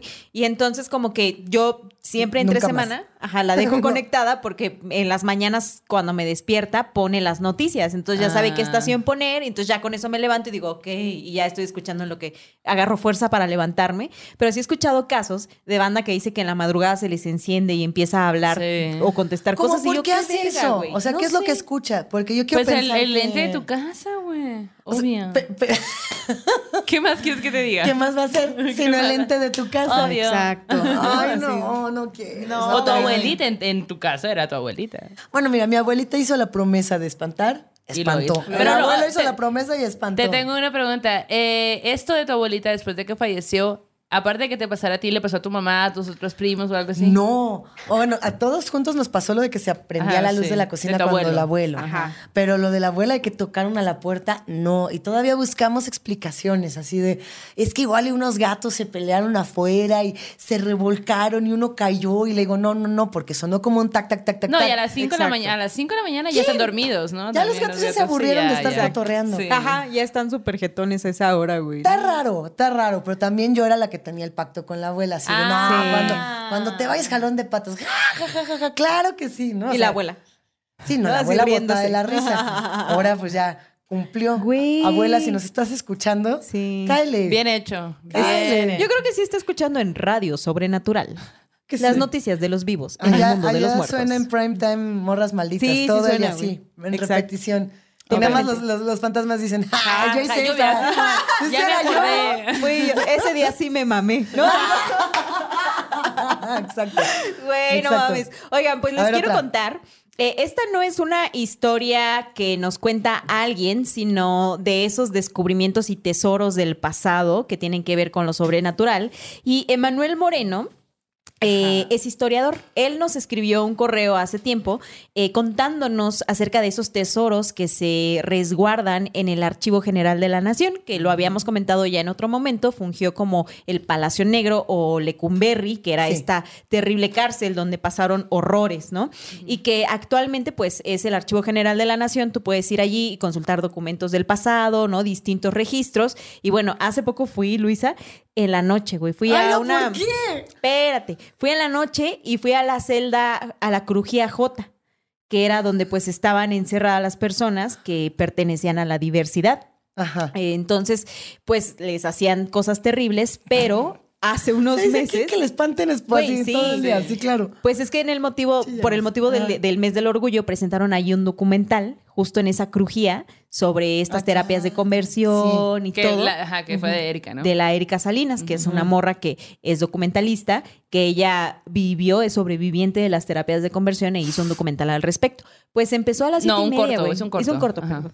Este, eh, el caso es que fue a las siete y media y ya estaba bien oscuro, güey. Desde que entras al Archivo General se siente la vibra, ¿eh? Qué una vibrota ese güey. lugar. O sea, ¿por, ¿por qué el Archivo General de la Nación es tan lúgubre, siniestro y gracias que existe así? Porque si no, nadie iría. Sí. O sea, si no fuera sobrenatural y horrible, a lo mejor nadie visitaría un lugar tan chido. Claro. Es, está lleno de tesoros. Sí, totalmente. Yo nunca había ido, nunca siempre había querido hacerlo. No, hasta ese día pasó.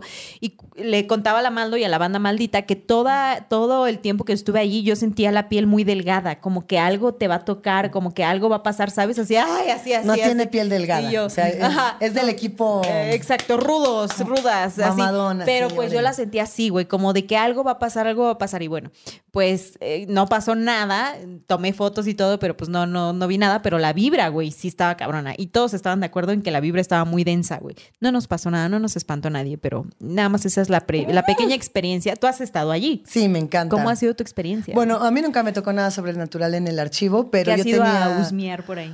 Pues justamente fue a husmear esta historia que ah, nos vas a okay, contar. Okay, o sea, porque okay, okay. Me, me llamó mucho la atención. Cuando me enteré de esta historia en particular, yo dije, no, no puede ser que esto exista y que nosotros lo tengamos en México y no estemos hablando de ello. Claro. O sea, nosotros tenemos una tradición sobrenatural mucho más rica que cualquier otro país angloparlante, europeo, ay, ay, ay, su OTAN, su no sé qué. Bueno, es la pinche pellizco. Estas historias sí, son las buenas. Y esta en particular... Está cañona. O sí. sea, yo fui a buscar este rollo. Pues bueno, está muy padre, güey, porque además nos manda fotos que ustedes van a ver en pantalla y les voy a leer el correo que él nos manda porque la neta, el vato se rifó contándonos esto que nos va a contar. Y empieza así. Eh, el Archivo General de la Nación resguarda el Fondo Inquisición, conformado por mil setecientos setenta y tres volúmenes, de los cuales la mayoría son procesos realizados por el Tribunal del Santo Oficio en la Nueva España, fundado por mandato del rey Felipe segundo en mil quinientos sesenta y nueve. Guáchense esto. Wow. Dice, mil quinientos sesenta y nueve. Ajá, pues poquito después de la conquista, pues, ¿no? Ajá. Eh, que justo en Europa tenían estos procesos de inquisición claro. que un poco se transferían a lo que pasaba aquí en México. No era como de, si allá hacemos inquisición, acá la hacemos peor. Acá exacto. tenemos con qué, no sé, así. Sí, cañones. Entonces como que trasladaron ese mecanismo, ¿no? Como para corroborar que pues la fe estuviera arraigada y que la gente no se estuviera yendo por el mal camino. Uh-huh. Pero algo que estaba leyendo era que justo a las personas originarias de este territorio pues no podían ser juzgadas en la misma calidad que las personas que habían nacido en el catolicismo, ¿no? Uh-huh. Entonces como que había como que formas de juzgar Órale. a las personas, ¿no? Ay, güey. Pero bueno, siguiendo con el relato, él nos cuenta eh, que pues este, este organismo se encargó de perseguir y castigar los actos en contra de los dogmas católicos. Entre sus documentos se encuentran como los delitos más sancionados la herejía y la brujería. Uh-huh. Un ejemplo es el caso de Fray Francisco Javier Palacios, un fraile, güey. Ahí les vamos a poner las fotitos. Ay, mi amor. Si no, en redes sociales. Ay, este rey, personaje dice. Perteneció a la Orden de los Dominicos y esta historia, que es su historia, se localiza en el expediente veintidós del volumen mil doscientos ochenta y cuatro de este fondo. La historia de Palacios inicia en mil setecientos noventa en la provincia de San Hipólito Mártir, en Oaxaca, porque pues todo pasa todo, en Oaxaca. Todo, ¿no? Eso lo mejor se sabe en este podcast. Lo mejor pasa en Oaxaca. Exacto. Cuando se presentó él ante el Tribunal del Santo Oficio y se culpó de blasfemar y de haber pactado con el príncipe de las tinieblas. Esto para dejar la carrera religiosa. Asimismo, mencionó que por insinuación de la mala amistad de una mujer, ah, se Simón. unió a la Orden del Santo ah, Domingo. Todas, todas las morras tienen la culpa de sí, sus sí, problemas. Históricamente. Sí, hombre, sí, ya hombre. maduren, ya maduren, vato. Exacto. No es pero sí es cierto. Pero, no es cierto, pero es broma, pero si quieren no es broma. Sí, exacto. Se unió a... Es broma, pero si quieren maduren. Exacto. De acuerdo, güey. Pues ella eh, eh, se unió a esta orden de Santo Domingo porque ella le aseguró que así ella lo iba a querer más. Entonces, Fray Francisco Javier Palacios, que pues no tenía dominio de sí mismo, ¿no? Mm-hmm. Ni conciencia, no, no. por lo que ajá. vemos, sí, pues no ajá, deseaba ajá. proseguir con su vida monástica, güey, ¿no? Qué desesperantes son los vatos, güey. ¿No? Así como, ajá. Él lo que pretendía era librarse de su hábito para vivir con esa mujer, que era la mujer amada, mm-hmm. lo que lo orilló a intentar suicidarse en dos ocasiones y a huir del convento para librarse de la religión. Sin embargo, Josefa, que era pues la mujer amada, le advirtió que si abandonaba el convento, ella misma iba a buscar a alguien más a quien querer. Por ah, lo bueno. tanto, pues el Francisco, pues que, que ya vemos que carecía de carácter, ¿no? Se sintió desgraciado y, y pues no quería seguir en el oficio, pues ni perder a su querida, y por eso, adivinen a quién recurrió. Déjame adivinar.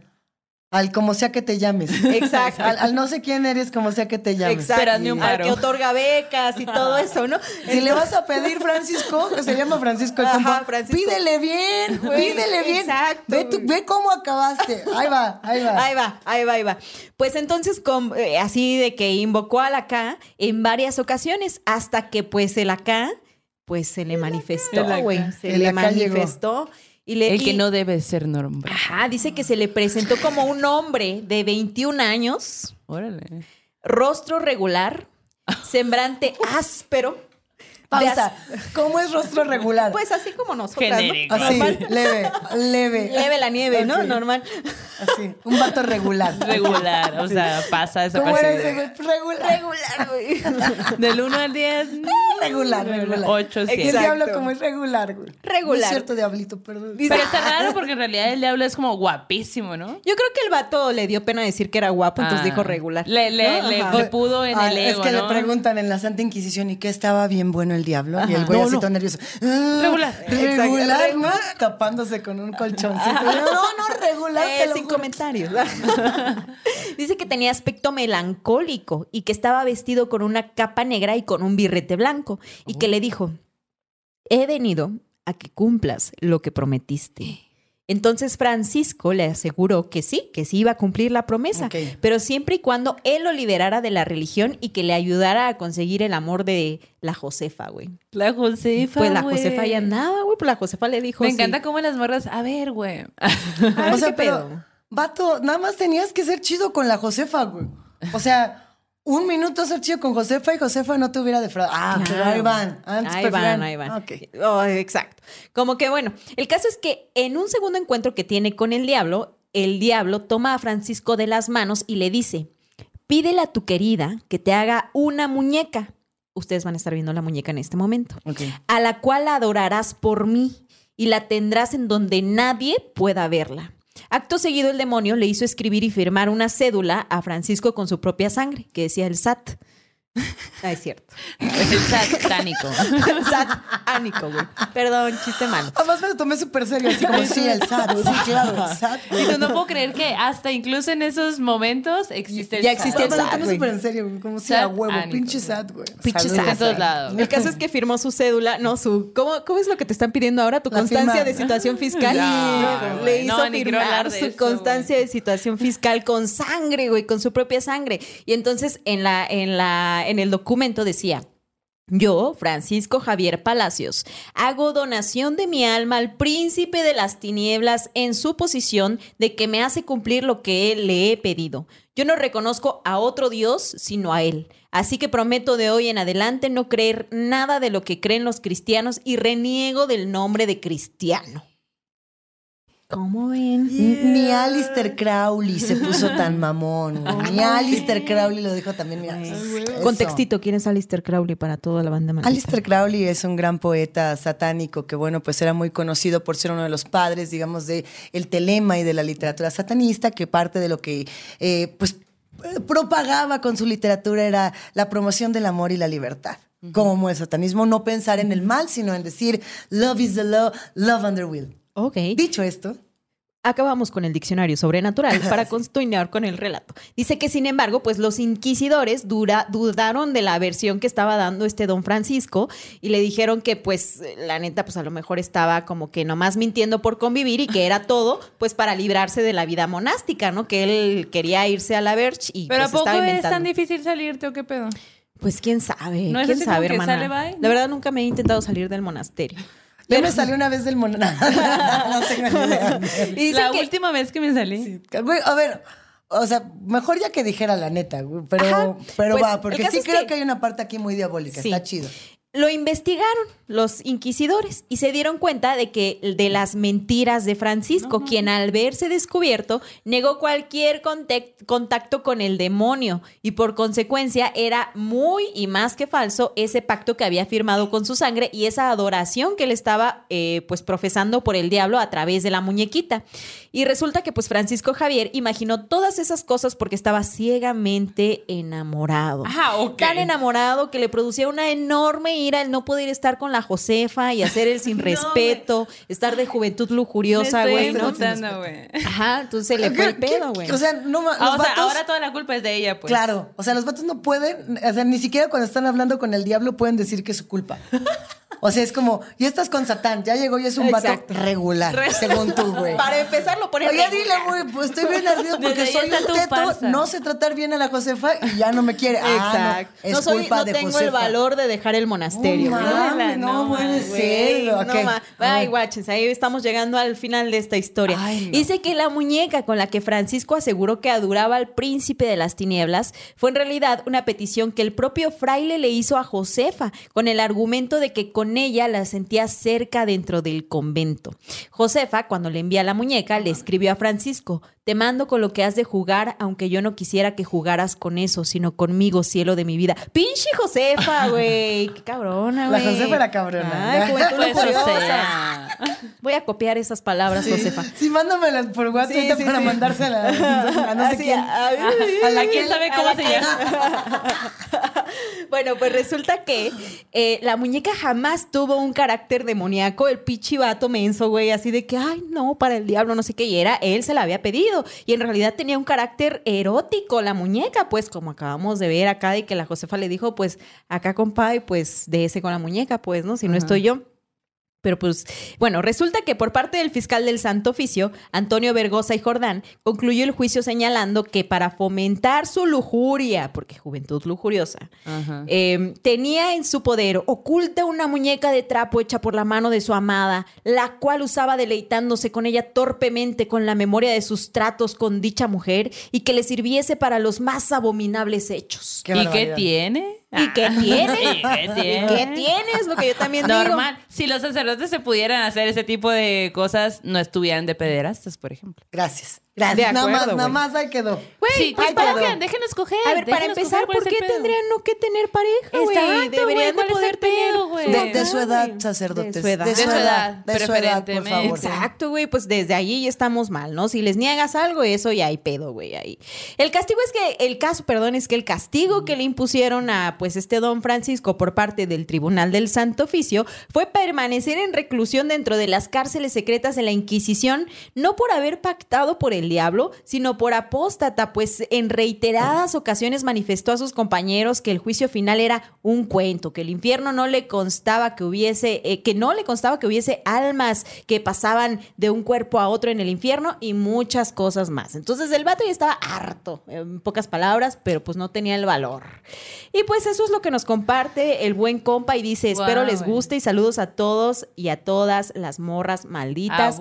Emmanuel Moreno, qué rifado, güey. Gracias por escribirnos este relato y vean nada más las fotitos, aquí se las voy a pasar. La Luisa ya las conoce. Está increíble. Y, y contar además que, que parte de lo que decían de esta historia en, en otras versiones que no son la que está en el Archivo General de la Nación y por eso mm-hmm. buscar la fuente oficial, era que, que este personaje Francisco había matado a Josefa. ¡Ah! Esa era la leyenda urbana y que cuando le dijeron ¿y por qué la mató? Es que el diablo me obligó, es que el diablo me dijo. Ajá. Nel, la historia no era así, no, nunca llegó a que él fuera un feminicida, claro. sino llegó a que él decía, no, yo ya no quiero estar en la iglesia claro. porque, porque el diablo diga lo que quiere, no quiere estar en la iglesia. No sé, Canta, de verdad, yo no sabía que era tan difícil. Yo creí que era pinche cuento que la Josefa le decía, quiero que te quedes en el monasterio. No, seguramente era el... Aquí estoy inventando, ¿eh? Estoy ah. suponiendo, estoy sí. suponiendo. Es anda, un supón que, que le ajá, llaman. Exacto. Pero yo digo, güey, a lo mejor el vato simplemente no tenía el valor de decir, me voy a la Verge y voy a vivir una vida allá afuera, a ver qué show. O a lo mejor no había sabe? recursos en esa no época para hacerlo. También, pues, claro. Uh-huh. Qué terrible. sabe? ¿Ustedes creen en el diablo? Ya en serio, ya buena onda. En pues, el diablo, diablo, diablo. Yo lo vuelvo a preguntar. O sea, así como a ver con, si cambiaron de parecer de aquí. Con cuernito a... rojo, Ajá. así. No, güey. En el diablo, este... O sea, sí, y si existe, espero que sea súper guapo, güey, porque... Bueno, ok, imagínate que el diablo es un vato regular, ¿existe? No, güey, no. No, no es. creo, no. Tendría que estar bien guapote. Sí, no. Sí, yo solo sé es, que es... Es, el, es la lujuria, ¿no? El diablo es como la lujuria de todo lo que... Ah, si es regular, entonces no es el diablo, güey. Me vienes Ajá. a engañar. Yo no te creo. A mí no me vas a mentir, vato regular. ¿Existe o no existe? Yo digo que sí, güey. Yo digo que sí, pichi morenazo de fuego acá, sabroso, güey. Pero, ¿y si fuera regular? Ah, no, tampoco. ¿Ves? Ya, no me, ya no me interesa que exista. Ah, entonces, ¿qué caso? Yo pienso que el diablo tendría que ser el deseo, ¿no? O sea, sí. como... O sea, si el, si, si el diablo existiera, existiría Dios. Entonces, Ajá. entonces, como no vamos a decir si existe Dios porque ese no es nuestro chisme, sería el mismo güey. Hablar de eso otro lado. Ah. Sería, sería como otra personificación de, de algo que no sabemos qué es. Pero yo creo que sería el deseo. Si tenemos ganas de cachondería, claro. pues estaría bien guapo. Mm. Si tenemos ganas de algo...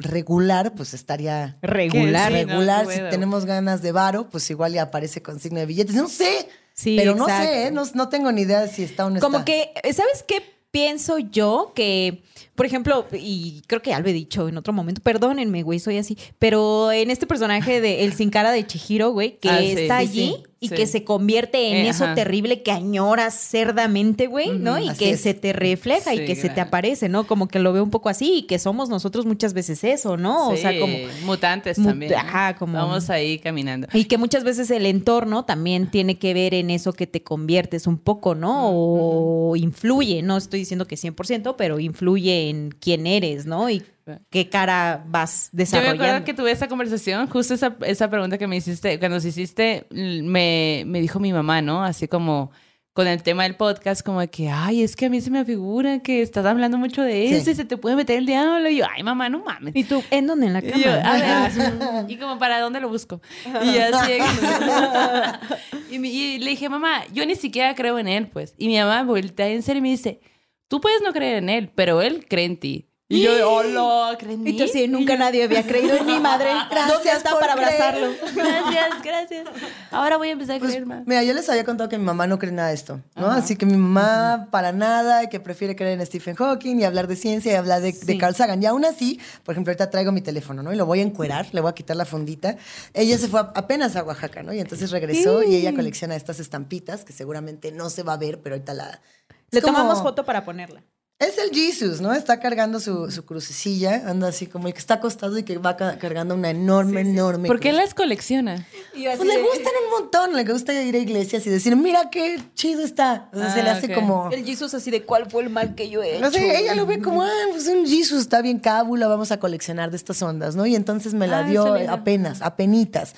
Y, y me dice, ah, vengo rezando el viaje de Oaxaca, no sé qué, toma. Y cuando me la va a regalar, es una tontería, ¿no? Pero yo en el, en el brazo derecho tengo el tatuaje en telema. Aquí está. ¿Qué es un telema? Un telema es el símbolo justo de Alistair Crowley, el símbolo de la libertad y del amor y demás, ¿no? Y entonces uh-huh. toma la estampita y cuando me la va a dar, haz de cuenta que tú tienes el tatuaje aquí en tu brazo derecho, le, lo frota. Y tú, ¡ah! Como que lo frota así y me dice, ¡ay, ay, ten! Y yo le digo, ¿para qué me lo frotas ahí, mamá? ¿Eso qué? No, no más, yo nada más le estoy dando buena suerte. Y yo, pues no que no crees, no, no, yo, yo no creo en nada de eso. No, es, es no más. Yo sí, por si sí, sí o por si sí, no. Por si sí, sí o por si sí, no. Como pero Roberto da... con su con su tatuaje aquí en la mano, ¿no? De... De... Ah, pues llegaría mi mamá y diría, ¿qué, qué tranza, Roberto? Roberto. Oh, frutadita. ¿De qué es? La cruz de San Benito, ajá, que tiene una cruz de San Benito en la mano. Y cuando yo lo conocí, le, le dije, güey, pero tú eres... Porque le dije, ¿qué pedo con eso? Pues es protección en la madre, no sé qué. Y luego me dice... Y le digo yo, ¿pero tú crees en eso? Pues mira, por si sí o por si no, ahí me lo tatué. Y cualquier Sa- cosa... ¿San Benito es el del detente o no es el del detente, Roberto? Es para los demonios. Que es como para espantar a los, a los malos. Es que a mí me regalaron un billete de San Benito que es dorado. ¡Ah! Y me dijeron, tenlo siempre en tu coche. Dice, así, así los diablos, las malas ondas no vienen. Bueno. Y tiene... ¿Sí es el San Benito? Pues ahorita... Está como paradillo ahí. Tiene... A ver, el, el sim... Sí, sí, a huevo. Y tiene una oración que es el detente. ¿No? El, sí, ya habíamos contado va también de, de reversa Satana, o cómo sí. es. Ahorita la voy a encontrar. A ver, de reversa, mami. Seguro reversa. No dice eso, no, o sea, no, pero, no pero vamos a decir yo. Que es el de reversa, mami. Me gusta mucho más, ahorita, ahorita lo encontramos. De reversa, sí. mami, que los diablos no aparezcan. Exacto, es una oración muy sabida, ¿no? De ahí, de ahí deriva el reggaetón. No, no lo habíamos querido comentar. ¿Usted pero... toma el reggaetón? Lo peor es que ya ni siquiera. ¿Va de, era va de vuelta? ¿Va de vuelta Satana? No, la neta es que... No sé. No, bueno, ya voy a empezar macho. Y ya mejor otro día les cuento esa porque si no, no la voy a encontrar. Ese es el güey, pero qué, de... qué buena historia, ¿no? La de la muñeca, güey. ¿Ya viste la muñeca, güey? Está sí, increíble. increíble. Oye, pero tú además eh, ¿quieres contar eso que ibas a comentar que sobre esta historia? ¿O prefieres...? Prefiero contarles ah. después, más ah, bueno, adelante, va, que va, va. Esta historia de la muñeca es que todavía no se concreta. No, va, va, va. Estamos haciendo cosas con esa sí, historia de sí, la sí. muñeca. Es okay, una historia que bien, nos apasiona bien. mucho y que tiene mucho con qué. Sí. No que, que Anabel ni que nada. O sea, wey, increíble, estas son muñecas wey. de Adebis. Y fíjate que acá en el podcast, y para la bandita que apenas esté llegando o que llegue porque te conoce y que quiere escuch- y que se acerca por primera vez a este es, espacio. Esa es una falsedad. A mí me conocen porque yo soy fan de ustedes. ¡Ah! Es así, es así, pero tal cual, güey. Pero, voy a llorar. Pero, pues no, es que pero las amo, güey. En, eh, tenemos otros capítulos donde hemos recuperado. Y yo, ¡ay, las amo! Saquen, saquen la marihuana. Mi abuelita, mi abuelita. eh, hay que recuperar los dichos de los abuelos, pero como el de la abuelita de la Maldo, ¿no? Por ejemplo. No, no, no, no. Que tenemos historias que hemos encontrado o que nos ha mandado bandita de historias de pueblos, ¿no? Y de entes de sí, los pueblos. Si las escuchan, me dan muy sacón de onda. Está muy chido, ¿no? Entonces... Güey, si te encuentras por allí con historias o con esas banditas del interior sí. de la República que tenga esas historias, hay que rolarlas por acá, güey. Hay que rolarlas. Yo les quiero contar una última. ¿Se puede una última? Sí. No güey, se puede. Por supuesto que pero, sí. Pero tiene que ver con esto. A ver, a ver. Es a que ver. les traje este regalito, que es una ouija. Que, este juego de mesa. Por fin. O sea, quiero que sepan que es este juego. Que es bonita, que y es tierna, no es que esta se consigue en todos lados. Mira, ahí te va. Para la gente que no nos está viendo en YouTube. Aquí hay una ouija, la estamos regalando es aquí. Es una... Güey, muchas gracias. Dice acá, si usted quiere hablar con los demonios, eso dice. Juegue esto. ¿En sí. serio? Aquí dice... Ah, decía, la Luisa, en serio. Verdad, sí decía. Bueno, esta ouija... La, eh, o sea, digo, no es nueva, tiene historia y creo que por eso tiene mucho valor porque la, la compré cuando empecé a trabajar en Canal veintidós. En Canal veintidós estábamos jugando a la ouija, no es cierto. Estaba, estábamos jugando. ¡Wow! Suena súper cool ese trabajo. La verdad es que sí, era un trabajo muy chido y sigue en, en un programa que se llama Me Canso Ganso con Fernando Ajá. Rivera Calderón. Estábamos armando una sección que se llamaba... Eh, La ouija de Luisa Iglesias. Y entonces en esa sección, pues yo lo que hacía era hablar de sátira política y contar historias. Ahí para quienes nos están viendo, ahí está la ouija. Está hermosa. Está bonita. ¡Qué hermosa! Es muy infantil y decidí comprarla así para no meternos en broncas. Uh-huh. Y que si vamos a jugar a la ouija, que sea una ouija muy de juguete, que no sea nada diabolicote que vaya a espantar a la banda en Canal veintidós. Uh. Entonces llegamos, la compramos y dijimos, ahí está, vamos a jugar con ella. Y el día Ajá. que yo llegué con esa ouija Canal veintidós, desde que llegué y el poli me iba a dejar entrar a, a las instalaciones, me vio y me dijo, ¿qué es eso? Y ya, ah, es mi ouija, porque voy a grabar una sección ahí con el Fernando y el poli así de, ah, sí, sí, está muy bien. Y yo lo vi clarito, clarito que aplicó la de... Psh, psh, Trajeron una ouija. Pues, pues dije, chingada. Ahí nomás para que sepan. Trajeron otra ouija. Dije, ya me acusó. Dije, qué poca madre. ¿Por qué me acusa el poli? Si yo soy bien chida con el poli desde siempre. Eh, ya. Y, y cuando llego, en cuanto entro, todos los inges de, de Canal veintidós, que son la bandota, y si nos están viendo o escuchando, va un abrazote. Son eh. la pura banda. Pero luego, luego, así en corto, ¿no? Vieron la ouija y fue como, ¿qué, qué, qué, qué, qué? A ver, ¿qué es eso? Y, ay, mi ouija, que no sé qué, que la compré para el, el programa, porque vamos a jugar a la ouija y no sé qué. Ah, mira, ok. Ajá. Pero todo el mundo como que, ah, mira qué bonito, ¿no? Todavía llegué a, al camerino, no sé qué, pongo la ouija ahí.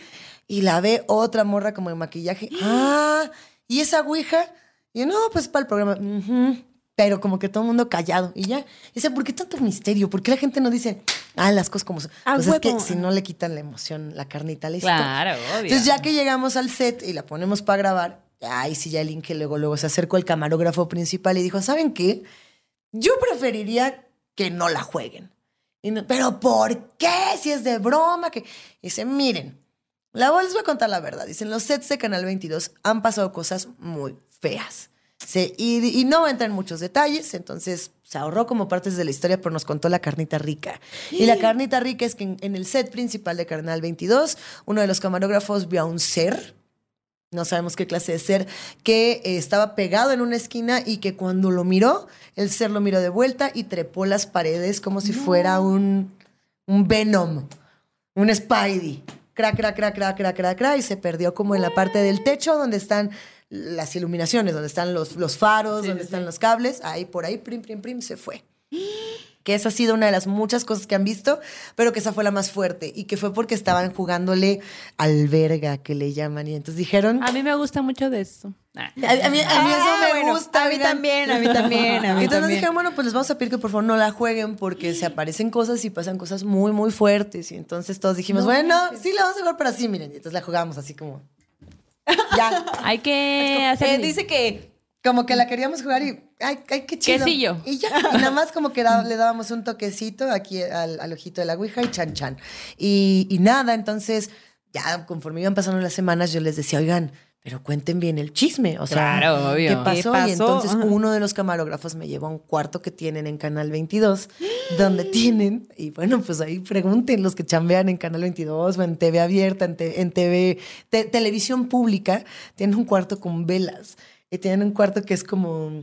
No es un santuario, no es un santuario, no tienen santitos, no nada, pero es un cuartito donde pues la banda como que amablemente eh, da las gracias y demás. No, y, ¿Y tú un... nunca lo habías visto? A ese cuarto yo no lo conocía. Hay otra parte en Canal veintidós que yo tampoco había ido y que también dije, ¡ah!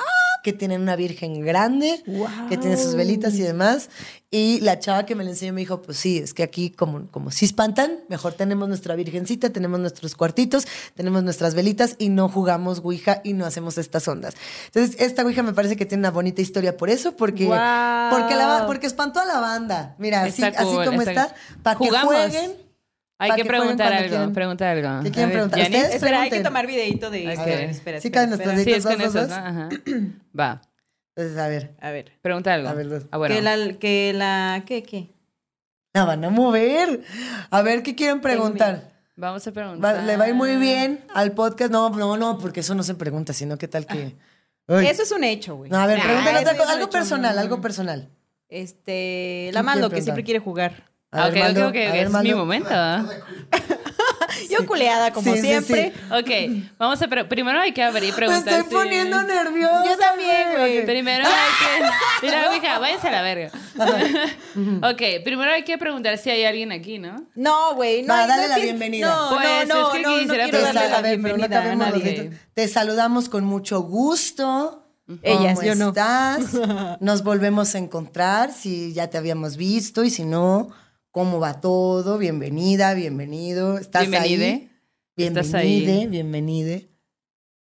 Ay, las dos. Así de, ¡ah! ¿Quieres, cer ¿Quieres cerveza? ¿Quieres cerveza? ¿Quieres cerveza? cerveza? Sí, quieres cerveza. Ah, apuntó bueno, la cerveza. Como el, el Chuy de que ello, decía que, que había una ouija que tenía imán, ¿no? Entonces, ah, por eso se movía de ciertas formas. La tenemos aquí y para cualquier cosa le vamos a decir, te vemos al ratito. Y la dejamos goodbye. en el sí. goodbye. Adiós. Porque si no se despiden de la ouija, la ouija nunca ah. se despide de ustedes. Oh, la bestia. Adiós para siempre. Adiós para al rato siempre, voy a jugar, voy a preguntarle si ahí hay un ente aquí en la casa.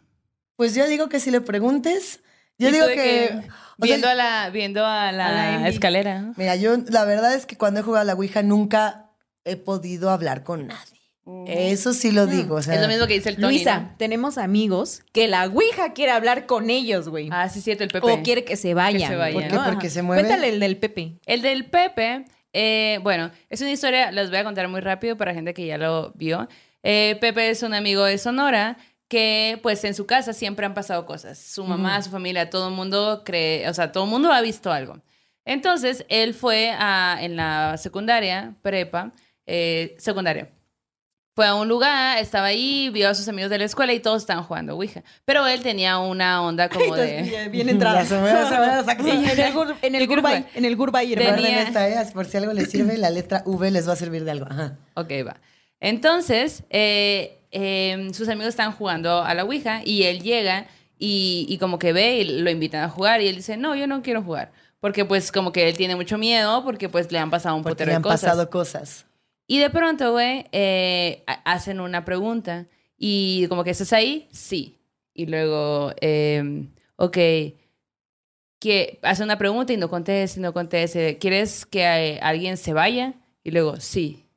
¿Quién? Y entonces él se llama Javier. Ajá, se fue a la J. No, se fue a la P. Porque... Eh, pues, espera, espera, empezó a poner Pepe. Ajá. Empezó a poner Pepe. Y él, pues obviamente, se a, a la madre, o sea, se súper sacó de onda. Porque, pues, güey, o sea, la Ouija me está diciendo que quiere que yo me vaya, pues, ¿no? Pero en la escuela, o sea, sus amigos de la escuela lo conocían como Javier, pues nadie, le, nadie lo conocía como Pepe. Y él se llamaba Pepe. Y él, o sea, él se llamaba Javier, ay, porque cállate, le decían Pepe, ay, güey. No. No, yo no quiero jugar. Pues terminó así de que, güey, no, ya me voy, a la madre, bye. Y pues, ese, de hecho, ese capítulo se llama... Eh... En el otro mundo le llaman Pepe. Ay, ya no quiero, ya no quiero, Pepe, no, discúlpame. Te caería muy bien el Pepe, fíjate. Sí. No, seguro, seguro sí, sí, ya sí, se armó. Tiene muy buenas historias. Ya se armó, mira... Ya, les voy a contar, les puedo contar una última y ya. Sí, claro. Ya la última. Va, va, va, pero va, eso, va, esta sí. Es así de volada y solo porque me acordé ahorita. Uh. Eso me lo recordó cañón. Hace unos meses yo terminé una relación y ya. Y eso es todo lo que puedo decir de ello porque... Fin. Porque ahí fin, está la historia yo, de terror. Porque fin, y ahí se... Exacto, espántense tan tan. Ello está triste, pero bueno, pues digo, todos nos hemos puesto tristes por esas cosas y sí. Eso pasa y tan tan. Y, y seguirá pasando. Y, y yo está, me gusta mucho contar historias de terror, pero sobre todo grabarlas y editarlas como radioteatros, no tanto... Qué padre. O sea, por aquí, aquí por ejemplo, es el rollo de la oralidad, lo cual es bien chido porque es como si volviéramos a las hogueras o a las fogatas, claro, donde contamos historias. Y el radioteatro es otra onda donde lo que buscas es como efectos, contar cositas, generar atmósfera, otro rollo.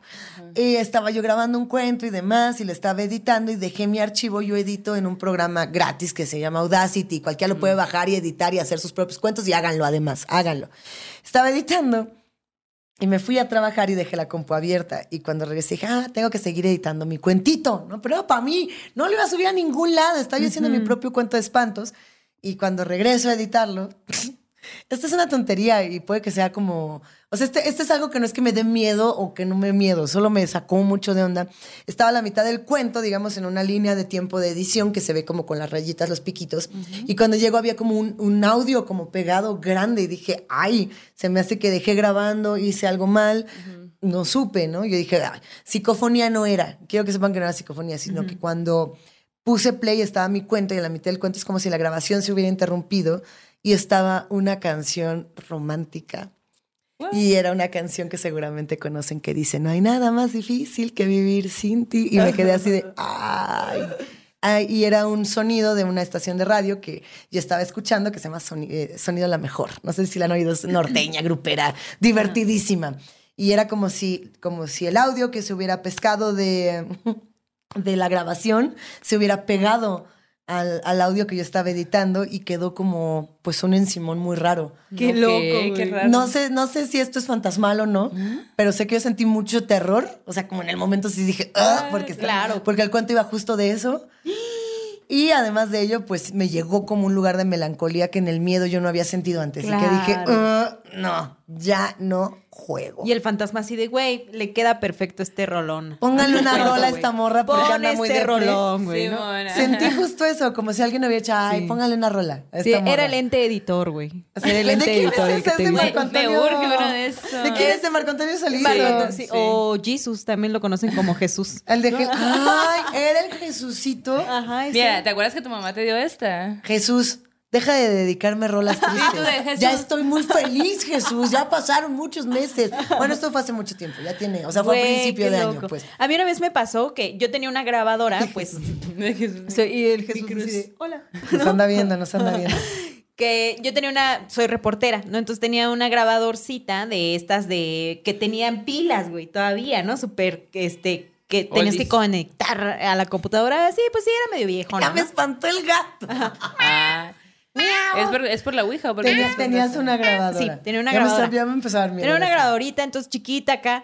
Y entonces estaba en una entrevista, la grabé eh, un chacaleo. No, no era un chacaleo, era una entrevista en un evento. Uh-huh. Pero haz de cuenta que cuando transcribí el audio, porque padezco de ese mal de que me gusta muchas veces escuchar otra vez toda la entrevista y transcribir casi todo. Porque eres periodista y esa, ay, así son las periodistas me inteligentes. Me caga, güey, pero bueno, así. Ah, ya, ya, ya. Me caga, pero lo padezco. Me caga, me pues caga una ser perfecta. regular, ¿no? Ah, una que es regular. Ah.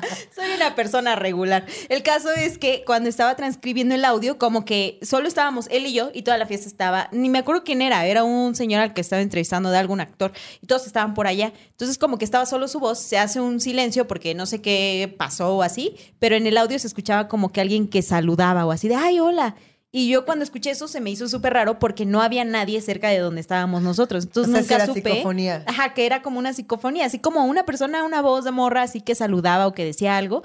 Y yo así como que dije, y se lo enseñé a amigos y les dije, güey, no había nadie. O sea, sí había una fiesta, pero estaban todos hasta allá, ¿no? Se me hizo muy raro.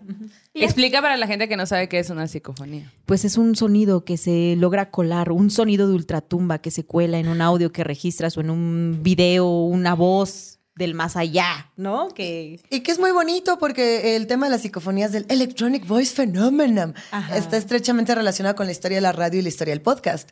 O sea, en realidad cuando empezaron a encontrar psicofonías fue porque había banda, más bien cuando, cuando la radio se hizo porque la gente estaba buscando eh, encontrar psicofonías, ¿no? La, los espiritistas, entre ellos, no sé, Arthur Conan Doyle y toda esta banda, decían, hay que encontrar fantasmas y generaron dispositivos para escucharlos y al final del día dijeron, bueno, no sabemos si esto existe o no, pero generamos la radio y a partir de eso generamos el podcast, generamos toda esta historia y llegamos a Morras Malditas. Güey. Uh, o sea, yeah. está chido, güey. Así, está ajá, bien chido. Güey, bueno, de hecho, en, el, en un capítulo pasado, bueno, no es una psicofonía, pero nada que ver en realidad. Pero cuando la Maldo dijo que eh, estábamos hablando de los benditos que nos regalaron, la duendita y duendito, y la Maldo dijo, sí, cuando les pones, les asignas un lugar, les como que los activas y dicen que se mueve la los duendita. Existes. Uh-huh, los existen. ¿Cómo los que existen? se que mueve? En el video se mueve la duendita cuando Maldo dice eso. Ah, sí. Ajá.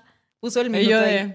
y aparte, no empiecen, quiero que sepas que yo tenía mucho miedo. O sea, el paquete de los duendes estuvo mucho tiempo eh, en, en, el estudio. en el estudio. Porque lo queríamos abrir en vivo, Ajá. pues, ¿no? Y, y pues por una u otra pues no podíamos. Los trabajos son luego muy difíciles y no podíamos coincidir para un en vivo. Ajá. Y entonces, bueno, ahí se quedó. Y de pronto, güey, pues ya. Bueno, ya. Llegó Roberto de la isla, entonces como que dijimos, este es el momento donde podemos abrirlo. Eh, fuimos por el paquete, regresamos y yo estaba como de, güey, ay, es que como que a mí wey, me da cosa. Pero la Mando ni quería recibir el paquete, ni yo quería no tocar quería. el paquete. Ajá, yo no quería miedo. Porque yo, a mí, me, así como a ti te causa lo, de, lo del duendecito, Ajá. como que, pero yo me imaginaba como que tétrico, como muy así, no sé, yo me imaginaba como quizá de película, no sé. Entonces... Los trajimos, los abrimos y cuando los abrí dije, güey, no es para nada Está lo que precioso, yo me estuve imaginando hermosos, todo este sí. tiempo, entonces todo bien. Y al final me da mucha risa porque yo estaba bien recelosa de, no, güey, me da miedo, me siento que, no sé, siento que hay algo raro en la casa, en la, en la escalera y todavía me y vas hasta a poner la buleaba, güey. dos duendes, güey. Y no me decía, güey, ¿quieres jugar a la ouija y no quieres recibir dos duendes? Y yo de que... Mm, son cosas diferentes.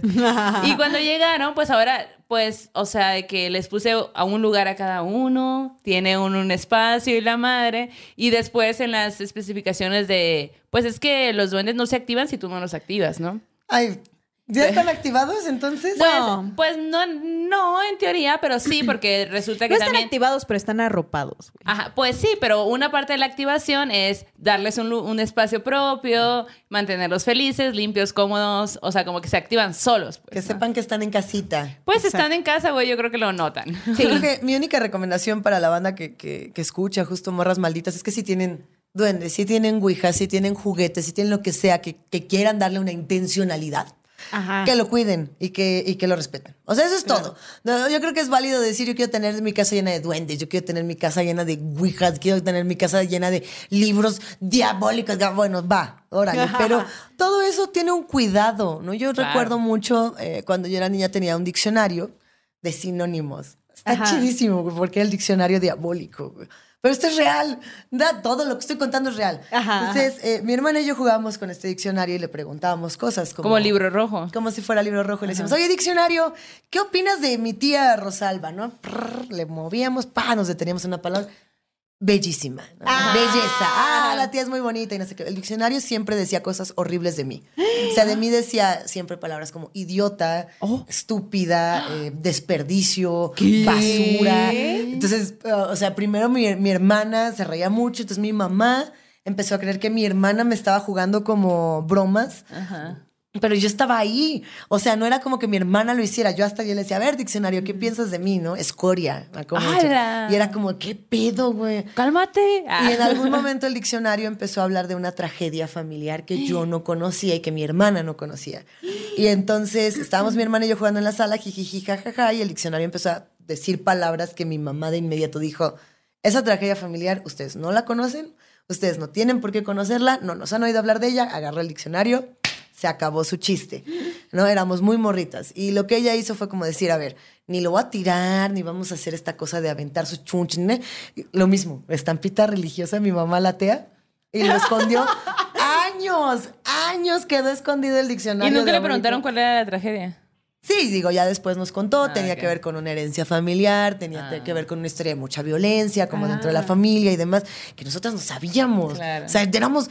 escuinclas de primaria, güey. Apenas estábamos aprendiendo a usar el diccionario de sinónimos antónimos. Entonces yo digo, si vas a tener una de esas cosas, claro, diviértete nomás. Claro. Leve la nieve. Exacto. Leve. Y, y les devolvió el diccionario. Lo tienen ahí. Apenas. Todo. Apenas hace poco lo ¿Neta? encontramos. No mames. Eh, lo encontramos en pandemia. Eh, wow. Y dijo, hay que jugar con él. Y mi mamá dijo, con él. Ahí está, nada más. Y tú para no que, que no crees en nada. Ajá. Ya sé, güey, pero Las no creemos mamás. en nada, pero mira, persinados todos. Pero por si todos. sí, por si, por si no. Pero por si sí, mejor le damos un traguito y ya. Sí, güey. Mezcalito para el susto. Exacto. Oye, ¿y tienes otra historia que nos quieras contar o ya? Pasamos a la siguiente sección, ¿qué opinas? A ver, pasemos a la siguiente Arre. y a ver si se nos van ocurriendo más. Va, va, va. Bueno, pues vamos a nuestra sección de terror en corto. Y en este terror en corto tengo unas cartas que nos enviaron. ¡Wow! Está hermoso que nos envían cartas. Justo la chica que nos envía estas plantitas que tenemos aquí en la mesa para uh-huh. la gente que no, eh, no nos Qué esté bello, viendo. ¿No?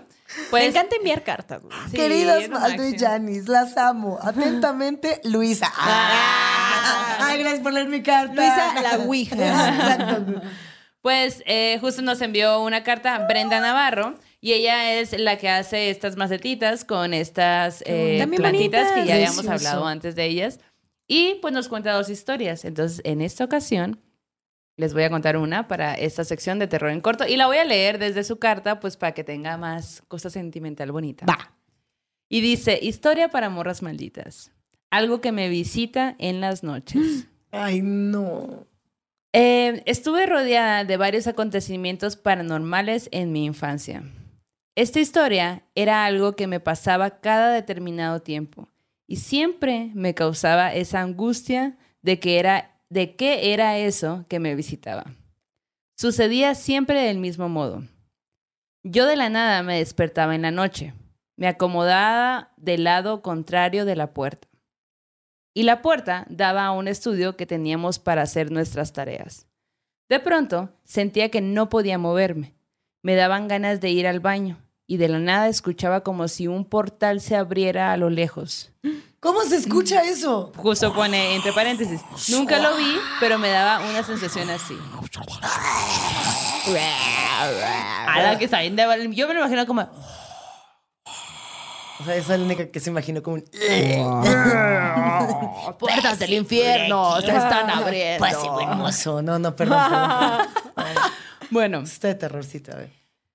Ya viste muchas películas, ya vi. Ya, ya. De eso que se abría, se escuchaba que venía algo de muy, muy lejos caminando hacia nuestro cuarto. Sentía miedo de voltear. Y aunque quisiera, había algo que no me lo permitía. Se acercaba más y más. Rodeaba la cama de mi hermana y se paraba al lado de la mía. Sentía como si se subiera a mi cama. Parecía ser un ser pequeño. Y se sentía como, como se quedaba ahí un rato. Olo. Yo solo me decía, hazte la dormida y se irá. Hazte la dormida y se irá. Hazte la dormida y se irá. Al cabo de un rato sentía que se bajaba de mi cama y se iba corriendo, como si fuera un pasillo larguísimo. Solo escuchaba cómo sus pasos se alejaban cada vez más hasta que ya no escuchar, hasta ya no escuchar nada. De la nada, sentía como si eso lejano desapareciera. Y en ese momento en el que eso se cerraba, o no sé qué pasaba, podía volver a moverme. Era como cuando una se visita. Te sube el muerto, una Pero ella siempre similar. Estuvo despierta. O sea, como escu... una parálisis de sueño, pero despierta. Despierta. Ay. Está, está chido, ¿no? Esto está muy, muy bueno. ¿Quién escribió esta? Esta historia nos las manda nuestra amiga Brenda Navarro. Brenda Navarro. Está buenísimo. Sí. Que justo, justo en la carta que nos envía de lo de las plantitas da un... Postdata. Que hayas pasado un gran cumpleaños, Yanis. Disfruta mucho mm. el desmadrito sobrenatural. Sí, muchas gracias, muchas gracias. Acabo de cumplir treinta y uno, ¿tú crees? Eres una escuincla. Es te amo y te bravo. Odio al mismo tiempo. Yo treinta y uno. He venido a chuparme tu juventud. Ah, he, he venido a poner un popote. El del... colágeno. El colágeno. colágeno. Dame Así. Tu colágeno. Puro colágeno. Yo sentada aquí entre puro colágeno le vas a decir. A huevo. Pieza de colágeno. Uh, de a Teresa, de a Carmila me la sé de comer. No, está, está bien chido que, que compartan esas historias. Yo creo que cada quien tiene su propia interpretación de lo que es ese. Sí. Ese más allá. Cuando hablan de portales, yo siempre pienso en, en historias más Lovecraftianas, sí. ¿no? En ajá, historias ajá, que ajá. tienen mucho más ese horror cósmico sí. y ese portal a algo que no sabemos bien a bien qué es. Güey. El famosísimo qué es. Me gustó. Güey. Sí, gustó. Bueno, oigan, y pues Angie Ángela Samantha dice: hola morras, me llamo Samantha, soy de Tijuana y este es mi sueño macabro. Dice que nos va a mandar otras historias, pero mientras escuchemos esta terrorífica experiencia en el mundo de los sueños. Pero mientras se lo van mandando, ¿eh, morra? Sí, pues mándala de una vez. De oye. un beso. De un buen beso. Aquí les va mi sueño macabro. Eh, me acaba de pasar hoy en la madrugada. Eh, mi esposo se va muy temprano a trabajar, como a eso de la una o dos de la mañana.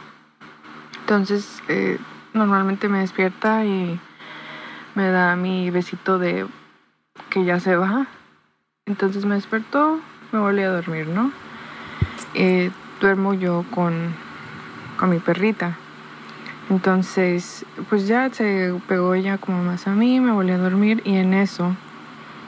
Entre lo que es mi sueño o no mi sueño, sentí como una...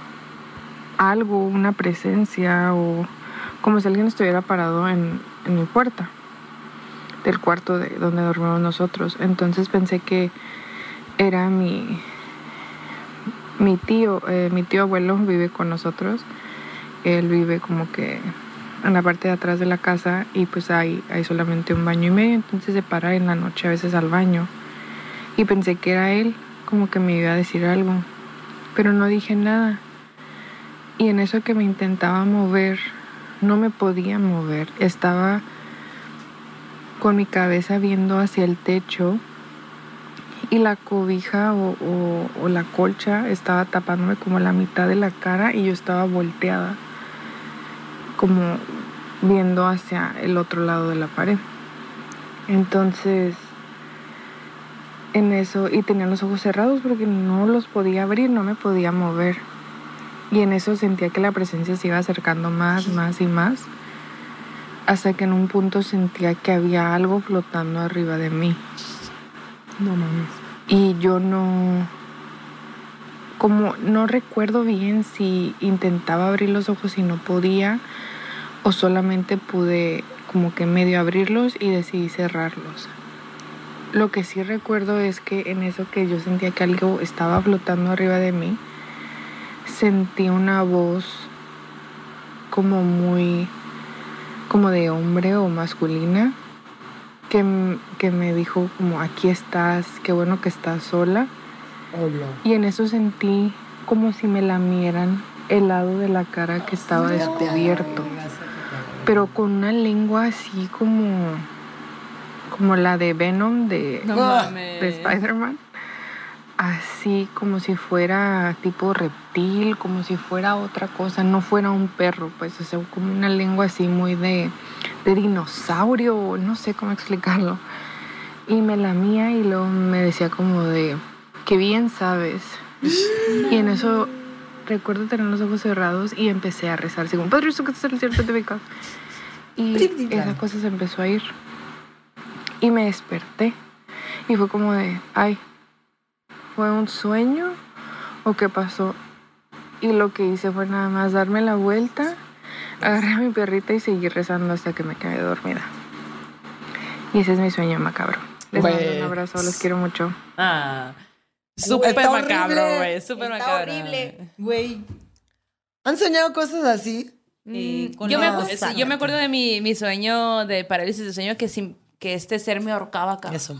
A la horrible. Pero no que me lamiera, güey. Eso está otro. Mi pedo. Última parálisis fue de que me quería, eh, quería apagar la lamparita de noche porque se había quedado prendida o algo. Y cuando entre sueños ah, sí. pasaba la mano, lo que chocaba con una como pata que Ay. estaba apoyada en la cama, en Ay. el borde. Pero era como una pata como de un caballo, como de un chivo grande. Como de un, un diablo. Así, ajá. El como diablo de un te fue a dije, ah, regular, güey. regular. regular. Regular. regular. Entonces no es el diablo como tal. Fíjate que la última parálisis de sueño que yo recuerdo, digo, yo creo que hay mil explicaciones, eso es lo de menos. Yo recuerdo que soñé que estaba yo entrando al cuarto de mi hija, mi hija era bebé en esa época, o sea, tenía meses, y entraba yo a su cuarto y estaba, o sea, no sé cómo explicar este sueño. Yo me sueño a mí misma llegando al cuarto de mi morra a verla, uh-huh. pero, me, pero sueño que estoy viendo todo desde una ventana, o sea, como si... Como si el cuarto estuviera en el centro y yo me viera a mí misma entrar al cuarto y ver a la niña desde arriba. Como tú estás desde, viendo como en tercera persona todo. Como pero en tercera persona, eso. Desde una esquina de la habitación uh-huh. hasta arriba. Así como viéndolo desde una esquinita, como si yo fuera un goblin ahí como hasta uh-huh. arriba, ¿no? Observando. Entonces entro, la estoy viendo y la niña llora y llora y llora y llora y llora. Y le digo, ¿por qué lloras? Y volteo.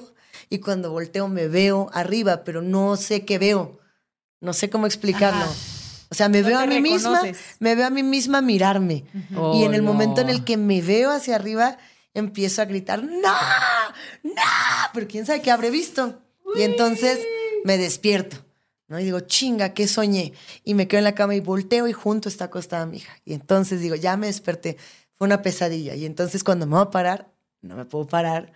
Y sale del baño y me doy cuenta de que sigo soñando, o no sé, el guasón. El, el guasón de los años cincuenta. No, o sea, mames. El Joker de los años cincuenta sale del baño y empieza a caminar hacia el cuarto. Se sube sobre la cama y me empieza a ahorcar así fuerte, fuerte, fuerte, fuerte, fuerte, fuerte, fuerte. Y se tumba hacia un lado de la cama, como hacia donde está mi morra. Y entonces yo sé que le tengo que pegar fuertísimo para quitármelo encima. Pero sé que si le pego, a quien le pego en realidad es a mi morra. Uy, no. Y entonces en el sueño digo, este güey me está truqueando para que le pegue a mi morra, güey, no, dormida. Mames. Ni madres, y me quedo ahí, me quedé ahí, me quedé ahí, me quedé ahí, hasta que abrí los ojos. Y dije, ay, ay, hijo de su puta madre. Y yo dije, ¿es un sueño o no era un sueño? Porque según yo estaba despierta, claro. Pero era un sueño, no sé. De esos de parálisis, ay, ya hasta el micro ay, le pegué no, del susto. Mami. Pero aparte del guasón es el más malo de Malolandia. Pero, pero es el guasón de los años cincuenta. Más o sea, malo. Yo nunca, yo nunca pensé que yo iba a ver al guasón como un, pues, un susto, pues se me hacía algo bueno, cábula. Pues, sí. Es rarísimo. Es como pero ahorita que decían Venom. Ah. ¿No? O sea, como que tenemos unas interpretaciones de pronto del claro. mal que son muy caricaturizadas. Sí. Pero muy pues de película. Están, no claro. sé, es, ese recuerdo mucho que dije, sí, no, sácate güey. A la chinga, no le voy a pegar nunca. No, uy, uy, uy, nariche. Me libero, me libero. Saque, saque. Así, a todos lados. Oigan, bueno, pues en nuestra sección de arte rock les quiero hablar de la bruja del rock mexicano por excelencia, que es Rita Guerrero. Ay, ay, nuestra Santa Sabina. Nuestra Santa Sabina. Que efectivamente. Viva. Pues es Santa Sabina, para quien no la conoce, bueno, Rita Guerrero, eh, es una de las mujeres más importantes de, dentro del rock mexicano.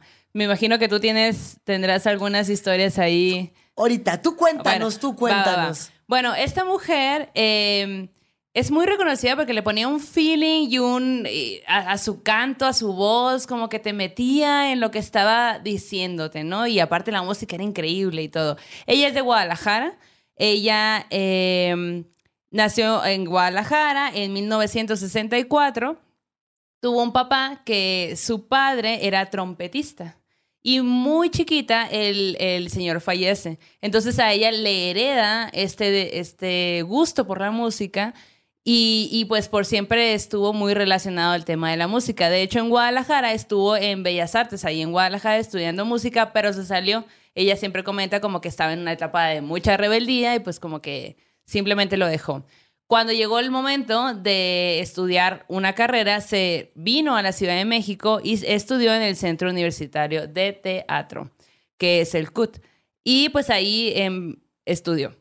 Eh, ella, este, en mil novecientos ochenta y siete, cono- en la huelga esta que, que hubo en la UNAM de estudiantes, conoció a los Psicotrópicos, que era una banda de jazz experimental. No los que ustedes se meten, no empiecen. Otros. Musicalmente. Ya todos bien emocionados. Ya le entró los Psicotrópicos, espérense. Entonces, eh, bueno, estos músicos eran Jacobo Limbram, Alfonso Figueroa, Pablo Valero y Patricio Iglesias. Eh, con ellos, pues los conoce y con ellos surge esta banda que se llama... Eh, la Santa Sabina, ¿no? Que pues obviamente es un homenaje a, a Sabina, a esta bruja mística. A la María Sabina. A la María Sabina de los hongos. A la búa jaquiña. A la búa, porque todo pasa en Oaxaca, obviamente. Eh, hizo varias, obviamente, siempre se metió mucho en la música, pero pues también, pues ella era actriz, hizo varias puestas en escena, estuvo en una telenovela en Televisa que se llamaba Martín Garatuza, y ella interpretó a Blanca, que era una mujer que estaba enclaustrada y fue torturada por la Santa Inquisición. Que ya habíamos hablado que de Santa no tenía nada, nada más era Inquisición. Entonces, pues bueno, ella fue actriz, asistente de dirección, estuvo en varios proyectillos ahí. Eh, también fue protagonista de un corto del C C C que se llamaba Samuel. Y que justamente eso es muy importante porque de ahí surge el fotograma que después utilizaron como portada del disco en Santa Sabina. En mil novecientos noventa condujo un programa en Canal once. Así es. Que se llamaba Águila o Rock. Entonces ahí hablaban como que de los temas más destacados del rock del momento, ¿no? Eh, pues Santa Sabina fue... una banda muy emblemática, ha sido una banda muy emblemática de rock mexicano. Ellos eh, iniciaron en el noventa y uno, ¿no? noventa noventa y uno. Eh, tuvieron cinco álbumes, álbumes. Y, eh, bueno, aparte de tener esa gran banda que, pues, como que la llevó al estrellato muy cabrón, ella también estaba interesada en otros temas, en otro tipo de, pues, de música, en otros géneros. Y con, con esta onda, pues, hizo un ensamble que se llamaba el Ensamble de Galileo, que era una agrupación que formó en el dos mil tres, cuya finalidad era interpretar música barroca y virreinal. Imagínate, casual. Súper bonito. Qué casual, siendo Rita Guerrero la mujer más chingona del universo. Güey, aparte no con un vozarrón, ¿no? No más. Con, esta, con este ensamble saca dos discos. Y bueno, en el dos mil diez, esta mujer se convierte en la directora del coro de la Universidad del Claustro de Sor Juana. Que de hecho, al fallecer ella, eh, mm. el claustro le cambia el nombre y, le, y ahora se llama Coro Virreinal Rita Guerrero. Como en un homenaje. Yo creo que cuando fallece la velaron también en el, en el claustro, ¿no? Como sí, puede que, ser, sí, mm. claro. Como que la quisieron mucho, pues, ¿no? En el claustro. Y bueno, pues ella fue una mujer que eh, apoyó un chingo de movimientos, movimientos eh, estudiantiles, por supuesto. Eh, tenía esta onda de llevar el arte al pueblo, de estaba hacía muchos conciertos en favor de los zapatistas, ya tiré aquí sí. mi... Eh, y apoyaba mucho, mucho, mucho a comunidades indígenas. Aquí tomándonos el chupe de la mesa.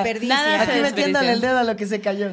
Apoyaba mucho a comunidades este, indígenas y, bueno, pues lamentablemente ella fallece el once de marzo del dos mil once. Muere de, con cuarenta y seis años de edad, víctima de un tonto, tonto, tonto cáncer de mama. Y bueno, algo muy bonito que, que pasó, que el año pasado justo, pues se cumplieron diez años uh-huh. de, del fallecimiento de Rita. Eh, y le hicieron un homenaje, ah, lo estoy buscando, La Maldita Vecindad y Rubén Albarrán le, le hacen una canción. Entonces, en esta canción, nada más, les voy a leer ahí poquito para que ustedes vayan y busquen la letra. Eh... Y dice, mujer de agua, pasos de tierra, corazón de fuego, voz de huracán, alma libre, trascendiendo todo, fuerza de amor, canto de vida. Siempre en nuestros corazones tu luz brillará. Esa mujer se volvió una rebelde, Rita Guerrera, palabra tenaz, destello de luz, mirada radiante, siempre dispuesta al mundo cambiar. No, está es muy bonita, la verdad. De hecho, creo que ellos contaron, eh, sus compas, que cuando ella falleció y así, que estaban como en el ritual de despedida, uh-huh. incluso como que hubo medio cosillas que pasaron allí, que ellos ¿Ah, sí? decían, ay, güey, es la Rita, ¿no? Como en este... Eh, sí, pues en este momento, pues, de la... Justo, justo estaba buscando esa historia ahorita. ¿Verdad? Porque estoy casi segura de que habían contado los sabinos, los, los ajá, amigos, digamos, ajá, de Rita Guerrero, ajá. cuando ella fallece, que pasaron cosas, cosas sí. en, en su fallecimiento, no sé. Y pues sí, en no realidad, sé, no ella sé. es nombrada como la bruja máxima, como la del rock, como la rebelde, como, o sea, es como, y quizás sí, ¿no? Como tu abuelita, a lo mejor llegó una onda de... A ver, yo... Voy a llegar a asustarlos. Esta, esta morra era la reina. O sea, si, si en Estados Unidos tenías a Janis Joplin como la bruja cósmica, Rita Guerrero es la bruja mexicana por excelencia del rock. Es la mujer que le abrió la puerta a todas las otras mujeres en la etapa contemporánea del rock sí. a decir, pueden decir lo que quieran, pueden hacer una canción que sí, se llame claro. Chicles, y vale madres, pueden hacer una canción que se llama sí. El Ángel y les vamos a enseñar cómo se canta de verdad. Y creo que gracias a ella, por ejemplo, la cultura gótica en, uh-huh. en México pudo tener un camino un tantitito, chiquitito, más mainstream. Ah, me van a, ahorita los trus me van a decir, no es cierto, había veinticinco bandas. De... Sí, ya sé, ya sé, estoy de acuerdo, pero gracias a Rita Guerrero existía. Por ejemplo... Uh, a mí me tocó mucho cono- o sea, conocerla muy de cerca porque ah. el hermano de mi papá, él, él era Pepe Iglesias, el guitarrista de Real de catorce, que era una banda que en aquel entonces eh, tocaba mucho blues y que era como pues muy en el símil de Santa Sabina o de lo que hacía Jaime López u otros músicos. Uh-huh. Entonces todos ellos se juntaban y platicaban muchas historias y echaban el gallo y eran divertidísimos. Y, y, y Rita era una mujer muy generosa. Era la, yo creo que era la morra más buen pedo que uno podría conocer. Y aparte ¿no? se ve, güey. Siento ah, que... Cañón. Sí. Porque una morra de otro mundo en este mundo, ¿no? Era una Así vampira. Como, ah, sí, una vampirota. Sí. Ya, donde llegaba todo el mundo decía, ay, ay ya llegó la, la reina. Y así. Sí. Y, y creo que se sigue recordando de esa manera. Mm. O sea, ni siquiera me había caído el veinte de que ya pasaron diez años. diez años. De hecho, no, once, once ahora. Ajá. once. Sí. ¿A qué horas...?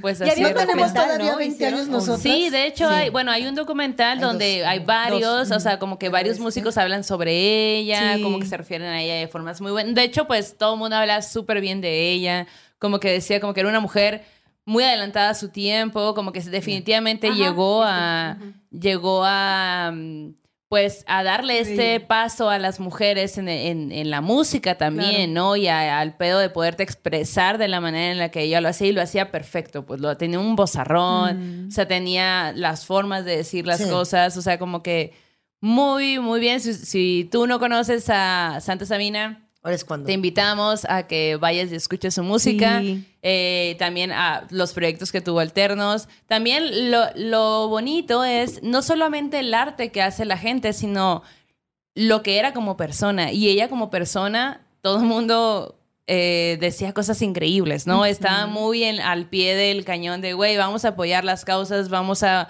a buscar, vamos a... ¿De qué forma? De, con mi arte puedo claro. apoyar. Y eso es valiosísimo. O sea, claro. siento que sí, tú como artista puedes hacer cosas súper chingonas, pero si no contribuyes a la comunidad, entonces, ¿dónde queda el claro. arte, no? Uh-huh. Exacto. Y pues bueno, ahí les dejo. ¡Qué chido! Ah, Oye, debería, qué deberíamos, ¿sabes qué? De hacer una playlist en Twitter o en el Instagram.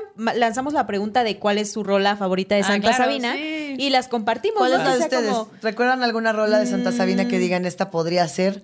Pues mano? no, no. Así como favorita. A mí me compartieron una que se llama Miedo. Ay, es una belleza. Ajá. Que sí, sí está chila, güey. La Tiene es que ahí una K. Yo tuviera que elegir una canción de Santa Sabina, yo me quedaría con El Ángel. O sea, pero porque El Ángel a mí me tocó de, de morrita y me tocó cuando escuchaba... Y, es que se me hace que yo bueno, estoy yo bien tú... ruca y les voy sí. a decir... Ay, yo escuchaba Radioactivo y me van a decir... Ah, mírala. Entonces, ¿qué es eso? No, man? bueno, Radioactivo en su momento era como esta estación en la Ciudad de México de... O sea, era la que tenía rock y la que sí. tenía como... No sé, estaba el Olayo, estaba toda esta me banda. Me encanta que ya ahora estás poniendo rock, o sea, heavy metal en la mañana. No, ahora lo ponemos a las seis de la mañana. Bueno, toda la banda, por ejemplo, de, de Radioactivo ahora está en Convoy, ¿no? Fueron los que se fueron a Convoy y también en su momento se fueron a Órbita, que bueno, pues ahora ya es Reactor.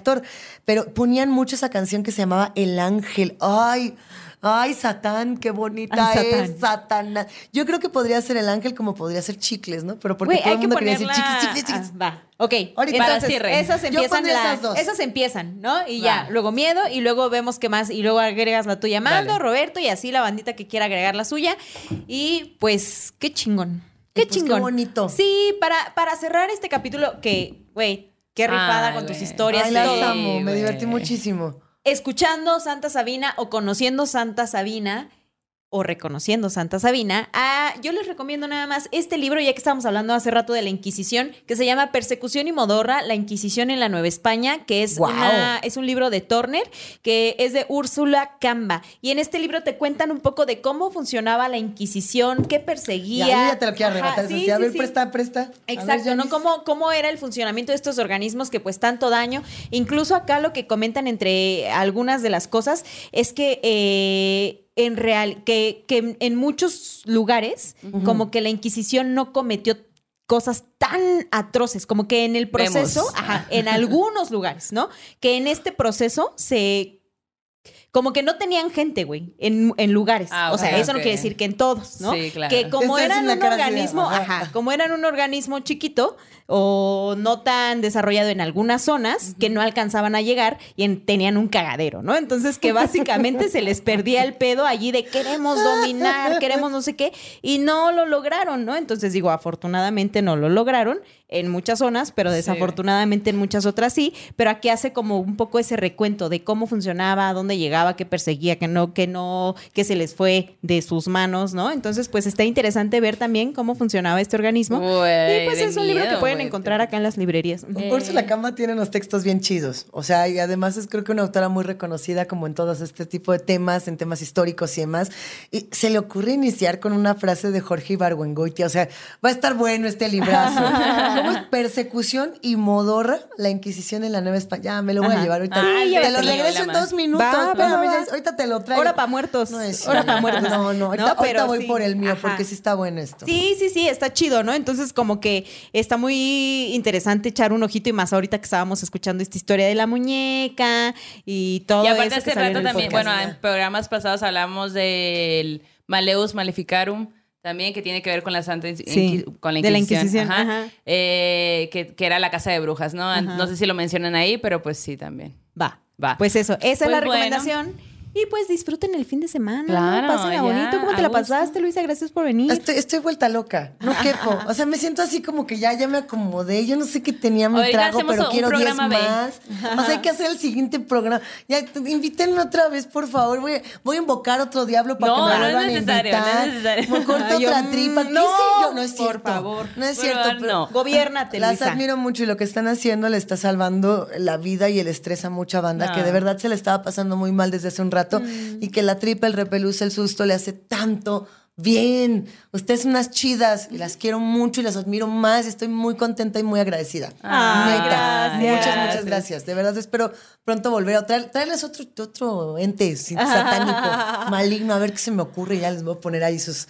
sus ofrendas. A huevo, a huevo. Oiga, ¿cómo podemos encontrarte en redes sociales? Bueno, a mí me pueden encontrar en redes sociales como arroba Luisa La Ouija, en Twitter, en Instagram. No tengo Facebook porque no me cae bien Mark Zuckerberg, pero tengo Instagram, así que soy una contradicción y no valgo nada, ¿no es cierto?